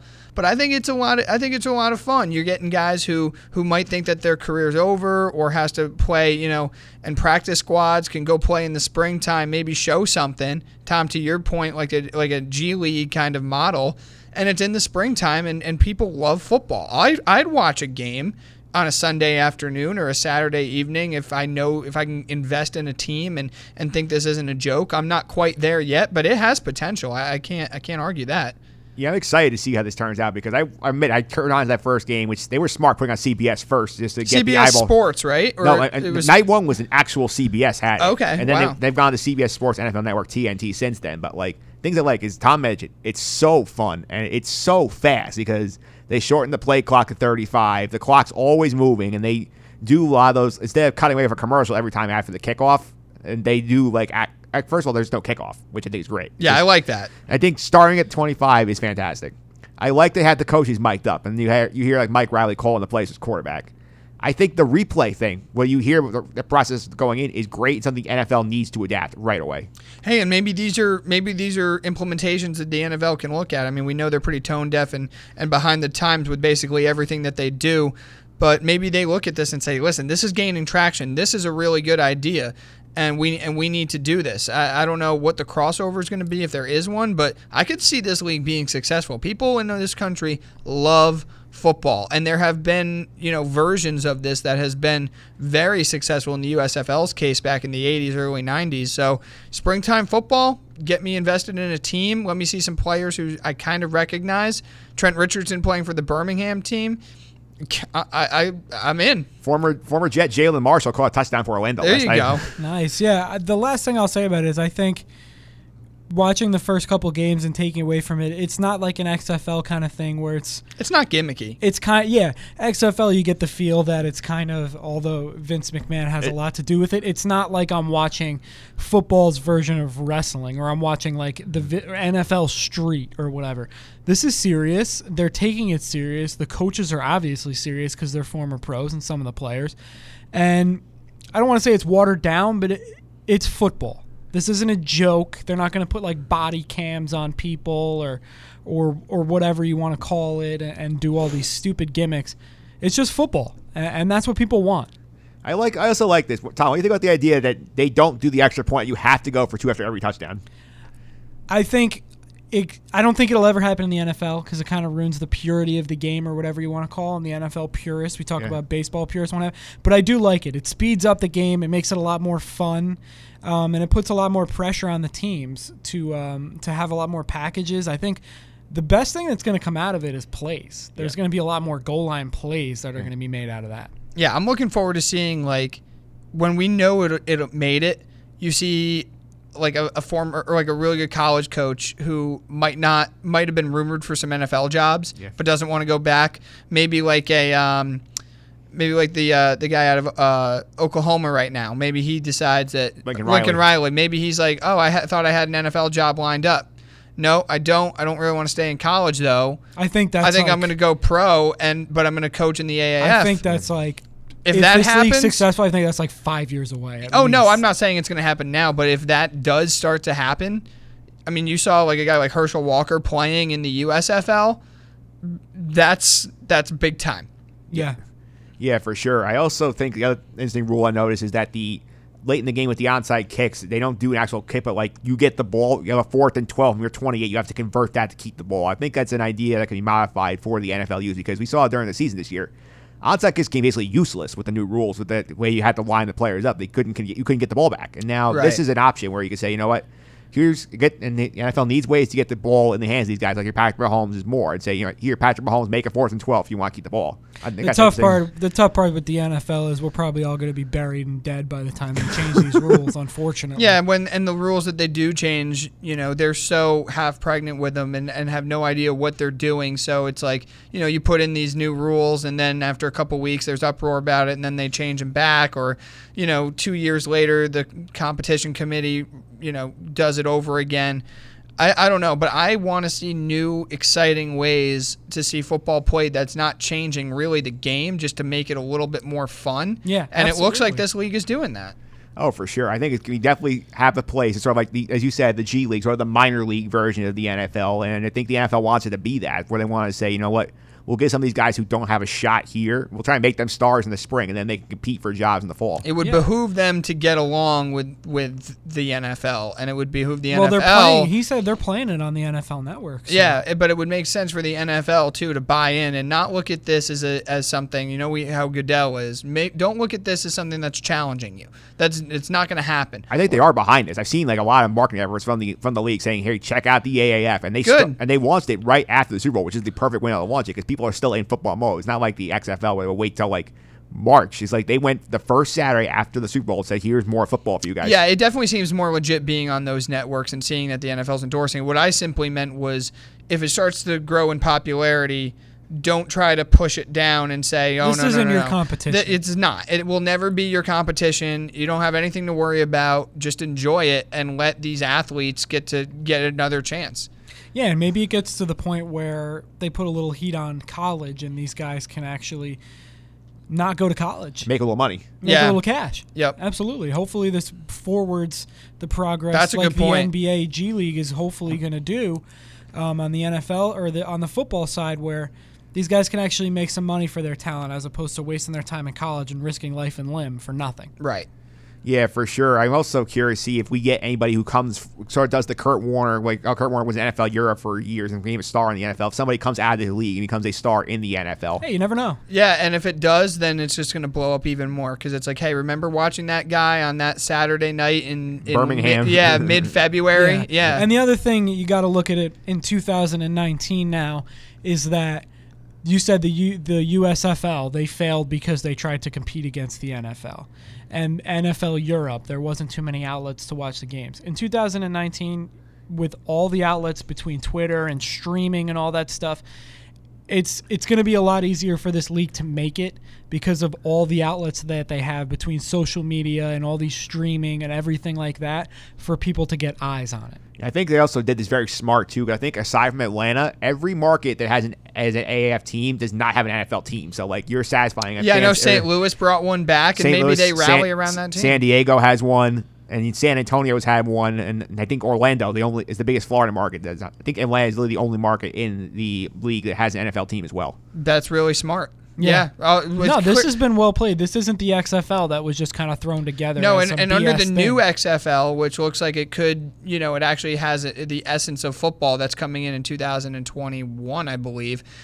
You're now a couple of years ahead of the game where you're getting those athletes, you're getting that exposure, and by the time the new XFL comes in, people might be oversaturated with football, if that's even such a thing, and say, well, what time of year are you playing this to only get eyeballs on you? And then the AAF has already had a couple successful years and growing. I could see a Yeah. merger between the two before it even happens. Maybe. honestly, because I think I don't know if Vince McMahon will do that, but He's, he's gonna want to beat the AAF. He's not gonna want to. I was just going to True, say he doesn't true. seem as somebody who's going to settle because he I he'll got a lot of egg on his face from the first one, and to come up, he, there's already a lot of skepticism on the part of uh, just the general well, he's consumer. too far deep now to go back. Exactly. So now that he has his ideas, where what is he going to do to challenge this? Because one of those leagues is going to end up being the victor. Oh yeah, for sure. And one thing, one thing. Every I, move they've yeah. made so far, sorry to interrupt, Yep. is the right move. Yeah, one thing I want to point out here, we I think we will see an, a guy come out of this league eventually, but it, I think we can all guarantee it's not Christian Hackenberg. No, No, I would no, no, no. I would agree with you. I would agree with you. I don't know. Jon Gruden might disagree. Yeah, well, Jon Gruden has his own issues, but that's a whole other podcast. So.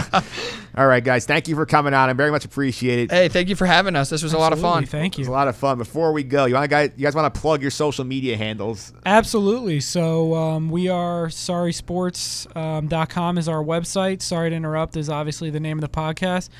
At Sorry Sports on our Twitter, Sorry underscore Sports on Instagram, and if anybody wants to shoot shoot us a quick email, it's sorrysports at yahoo.com. Yeah, and just remember to rate, review, and subscribe to us uh, on Apple iTunes or uh, Apple Podcasts, rather, wherever else you get your podcast, Spotify, Google Play, anything like that. So, yeah, thank you for having us on. This was a lot of thank fun. Thank you, sir. It No, was no problem. definitely a lot of fun. It was a lot of fun, and you guys As are CEO of uh, Sorry Sports, I Oh my God. formally Yeah. thank you.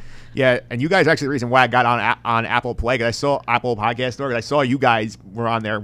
Our friend Will sent sent me the link. He's like, listen to these guys. I'm like, wow, if Sean and Tom can get on iTunes, I'm sure I can get on iTunes too. So, Oh, yes, No, no, no, absolutely. it's not that hard. No, Definitely no, not. not at all. All right, that will do it for today's show. I want to thank you guys again for coming on. I'm much Thank you for having us. If you guys want more good stuff like this podcast, including my look at the Kareem Hunt situation you guys said you talked about last week, Yes. I wrote a blog article about it. You can check it out at justendthesuffering.wordpress.com. That's my site for this podcast. You can also subscribe to my podcast as well. Subscribe on iTunes and Google Play. Simply search for Just End the Suffering in the podcast store or the Google Play Music section. Like Sean said, please leave feedback and star ratings for me as well. Help make this podcast get- even better going forward. You can also follow me on Twitter at mphillips331. That's M P H I L L I P S 331. And I usually do a hashtag at the end of the show. Do you guys have a good hashtag in mind?